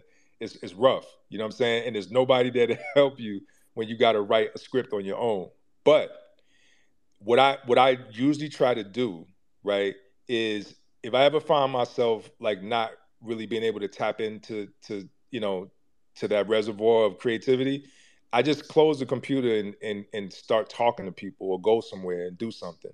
Cause cause sometimes you know people people people like to say um what do you call it like a, a writer's block or whatever like they, they say like when you have writer's block and you just can't think of shit but but I, I I think it's just because you kind of you just tapped out the tank. Like you got to get some new experiences sometimes. You know what I'm saying? You you got to go you got to go find some inspiration. And and and when you when you like like you should spend some time writing and you should spend some time some time living so that you'll have shit to write about. And then and then usually you'll have stuff to pull from. The other thing I do is when I'm I, just in real life when I'm doing stuff and I could just be in the store, stand in line, I see something funny, I think it's something funny, and I put it in my phone you know, or write it down in my sketchbook. And I try to keep like jokes and characters and storylines and ideas just in the in the cut, like just so when I am in, in front of that computer sometimes and I feel a little tapped out, I could just go, you know, go to those folders and look and look for stuff. And sometimes, and you know, you know, the other thing I do, man. Sometimes I just I look at this might sound crazy, but I, I read comment sections on, on on like or like Twitter and Instagram, and and the comment sections are way more entertaining than the fucking post. Like like there's some brilliant brilliant writers in the comment sections of some of these you know vlog sites and stuff. So like I sometimes I'll just go in there and it'll be enough to get me going, you know. Um, but I, and I don't know if that helps, but I, I, w- I would just say like really, man, it, it pull from life, you know, pull from life. And if you do need somebody, you know, to um to to bounce some bounce ideas off of, I mean, it, it does help to have like a you know like a small team of creatives that you trust, you know. But but but if you don't think about just use your Instagram page as a as a way to listen. You can put stuff out, and then you can even say, "What do y'all think?" Just as a you know as a just as a as an example, like you could say, "Yo, such and such happened. I think it's this, but what do y'all think?" Right or whatever. Get direct feedback and engagement on your social media pages. You know what I'm saying? That is your writer's room. No, well, that's real. Right. Thank you, I appreciate it. Yeah, no problem. All right, then our last person is gonna be my boy Jahad. You got a question, gang? Can you hear us? Yeah, uh, I'm at work, so I'm gonna just keep this short and sweet. Um, Oh, that boy clocked in. man, all this overnight shit, man, it's killing me. But um, Mr. Jones, I really want to appreciate you, and I appreciate Analytical for you know bringing you on here. Uh, I really appreciate your time. Uh, I'm pretty sure someone said this question before, but uh, uh, might not have heard. Uh, how do you stay confident in the work that you do, regardless if it's animation or just anything in your life? How do you stay confident and create, I'm in a period of my life where it's hard for me to stay confident in or just focused in the things that I'm doing. Or the, yeah. So Hmm. Yeah, I mean, it's tough, bro. Um, I, I, I think, I mean, look, I, in some in some ways, I do I do feel like sometimes having a lack of confidence in your abilities is can be a way to motivate you to get better. So I don't think it's necessarily a bad thing. Like I think when people get overconfident or feel like they reached a point where they where they've got shit figured out and they're on top of their game and everything they do is gold, and that's when usually, you know, you, you stop yourself or stump yourself from being able to grow and, and get better. You know, but at the same time, I understand the, like the spirit behind the question, which is really like, how do you stay motivated to continue to go for, move forward if you feel like you're kind of on a treadmill sometimes, right? And um and and I've been there. I I, I, I trust me, bro. I've been there, and I've been I've been working. I work every kind of jo- nigga. I was a janitor. I I, I was a I was a ba- I worked in a bakery third shift making like bread and donuts and shit like that for like for like a grocery store. You know what I'm saying? And and and the whole time, the whole time when I was doing these these kind of jobs, you know, I would come home and I would spend time on the drawing table. I would spend time, you know, writing and, and just craft and, and and working on my craft, you know, and part of it is is to get better, yes, but also part of it is just to keep fueling your dream. You know what I'm saying? Like you got to keep make sure every single day you're doing something to move yourself closer to what that dream is.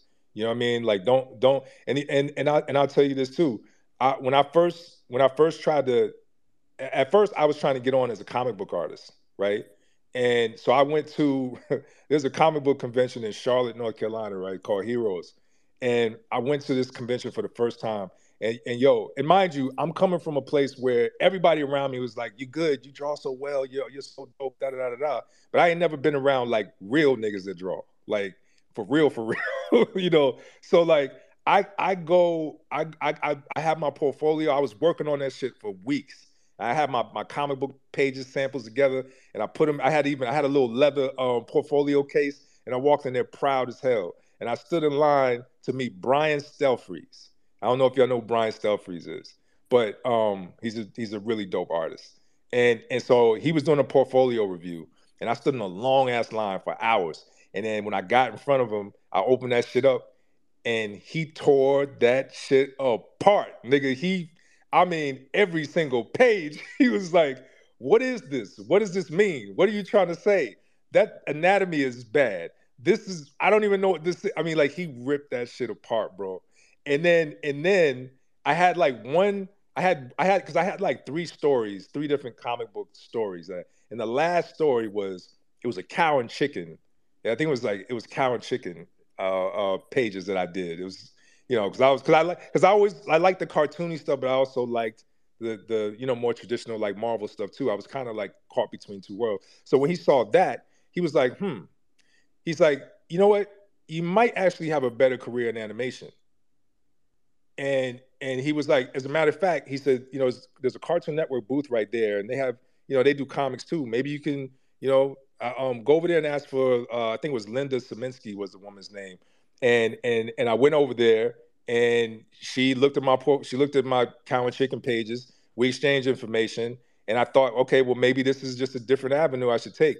So I reached out to her, and then she ended up like leaving the company, and so nothing happened. But but the point the point of that story is just that like you know I I had to I had to pivot because my whole up to that point I was gonna be a comic book artist. I just knew it.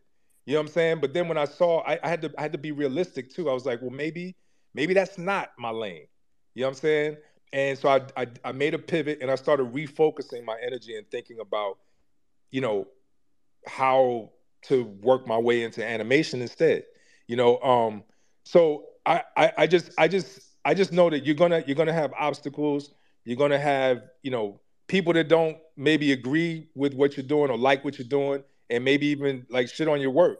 You know what I'm saying? But I think at the end of the day, and this is and this is something that you just can't really teach, is you got to have that burning desire inside of you, bro. Really, you know what I'm saying? Like, because if if you you because you can always make adjustments and pivot and work on your craft to be better, but there's a lot of artists that don't have necessarily the talent, right? But they got the drive and the ambition, and they made it into the industry. Because I, I I've met a lot of people with a lot of talent that haven't done anything with their with, with their career.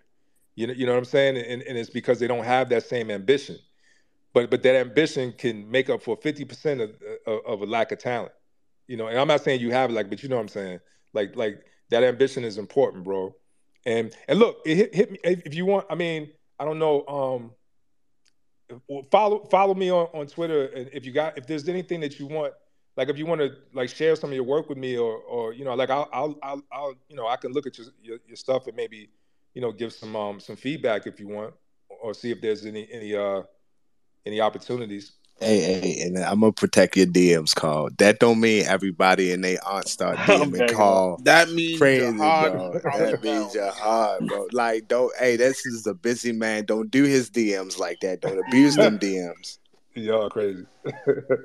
I appreciate you, Mr. Jones. I really do. Appreciate you too, bro. All right, bet, bet, man. That was the last question. Um, what kind of Right. thing? Like, what do you got working on? Like, just like leave us uh kind What's of in the pipeline? what's in the pipeline. You can say. Yeah, yeah. Um, I, I I can't share a whole lot, but I um I I can just say that um um just deve- doing a lot of developing. So like I'm developing a, a project at, at, at Amazon. I got a, a, another project I'm developing with Fox, and um I got a, another project I'm developing with uh with DC Comics and, and Warner Brothers. Um and um you know got a feature that I'm I'm I'm, I'm trying to get out there as well, and uh and and and you know uh, up and above all of those things um you know uh bubble goose ballers which um will will be you know we're, we're actually working with uh Stoopid Buddy seth seth green's company who did robot chicken. Um we partnered with with them to uh to set to set it up as a tv show but we got a lot of other exciting things that we're doing around that that property that um we'll we'll we'll get into soon but um but y'all should yeah check us out man because we got we got some really uh some really exciting um stuff happening Hey, one last thing before I let you go. You showed the figurine in one of your videos from the hoodies. Are those figurines ever going to drop? Is there a world where we get actually get those on the market? Man we so what happened so the, the crazy thing is I, I so i put them out right? And then um man this shit got crazy. So i put them out and then and then i was trying to do this i wanted i was going to turn them into a group kind of like the Gorillaz right? And so i had um you know i was talking to like um at the time it was like Mos Def and um it was uh we had um Jeru the Damaja and um i think i think uh at the time i'm trying to think who all we had involved i want to say Talib Kweli. i can't i can't remember exactly. Because it was like a while ago but but anyways we we were we were trying to put together this like super dope like like virtual rap group and um it all came to a halt because i realized that i had signed uh, like a dirty contract man with the guy that put out the toys and so i spent two years fighting to get the rights back and um and so by then it had lost momentum and and you know um but but he he did end up eventually um like there i think that you might find like a few of them floating around like on ebay or amazon but like they um like they're not in stores anymore like they got they they they, they sold out No, street say is that. Okay. Oh man. I know Brandon said he had the last question, but all right, I really do have the last question. You better not ask no bullshit, gang. It's not a crazy question. Listen, listen, Ashley? listen, listen, listen, listen, listen. All right, so I was going about, you know what I'm saying, trying to put together the posts and stuff. Saying, yeah, we got Carl Jones coming. So you know, I googled Carl Jones, right, and was like, I went to images and stuff. Um, and you personally know Erykah Badu, and my only question is like, oh my god, what did? I say? Bruh. I think she is because I feel like hanging out with her would be so so awesome. Oh So I'm my like, God, what's it like hanging out with Erykah Badu? Like, well Lord Jesus. now i mean it's so fun yo it's crazy how like that even even when you google my name like that is like one of the first things that comes up but um now we we we, we were in a relationship for a little while um for like i don't know like four years or whatever and and we uh you know we we were close. I mean you know I mean she's cool. She's pretty she's pretty cool. Amazing. That's I, like- I knew it. I knew she was cool. I Hey, just you know, wanna- you know, Alright, she's like anime though. I just want to cover. And I want y'all to know that this was the analytical podcast, and I'm just going to run down a quick stat mm-hmm. line. This nigga made Boondocks, Facts, Black Dynamite, facts, dated Erykah Badu, facts. Facts. launching the Web three joint, going revitalize the community and put more money into people's pockets while producing better quality entertainment. Facts. Facts. Facts. Facts. More And he facts. got a full beard. That's a fact.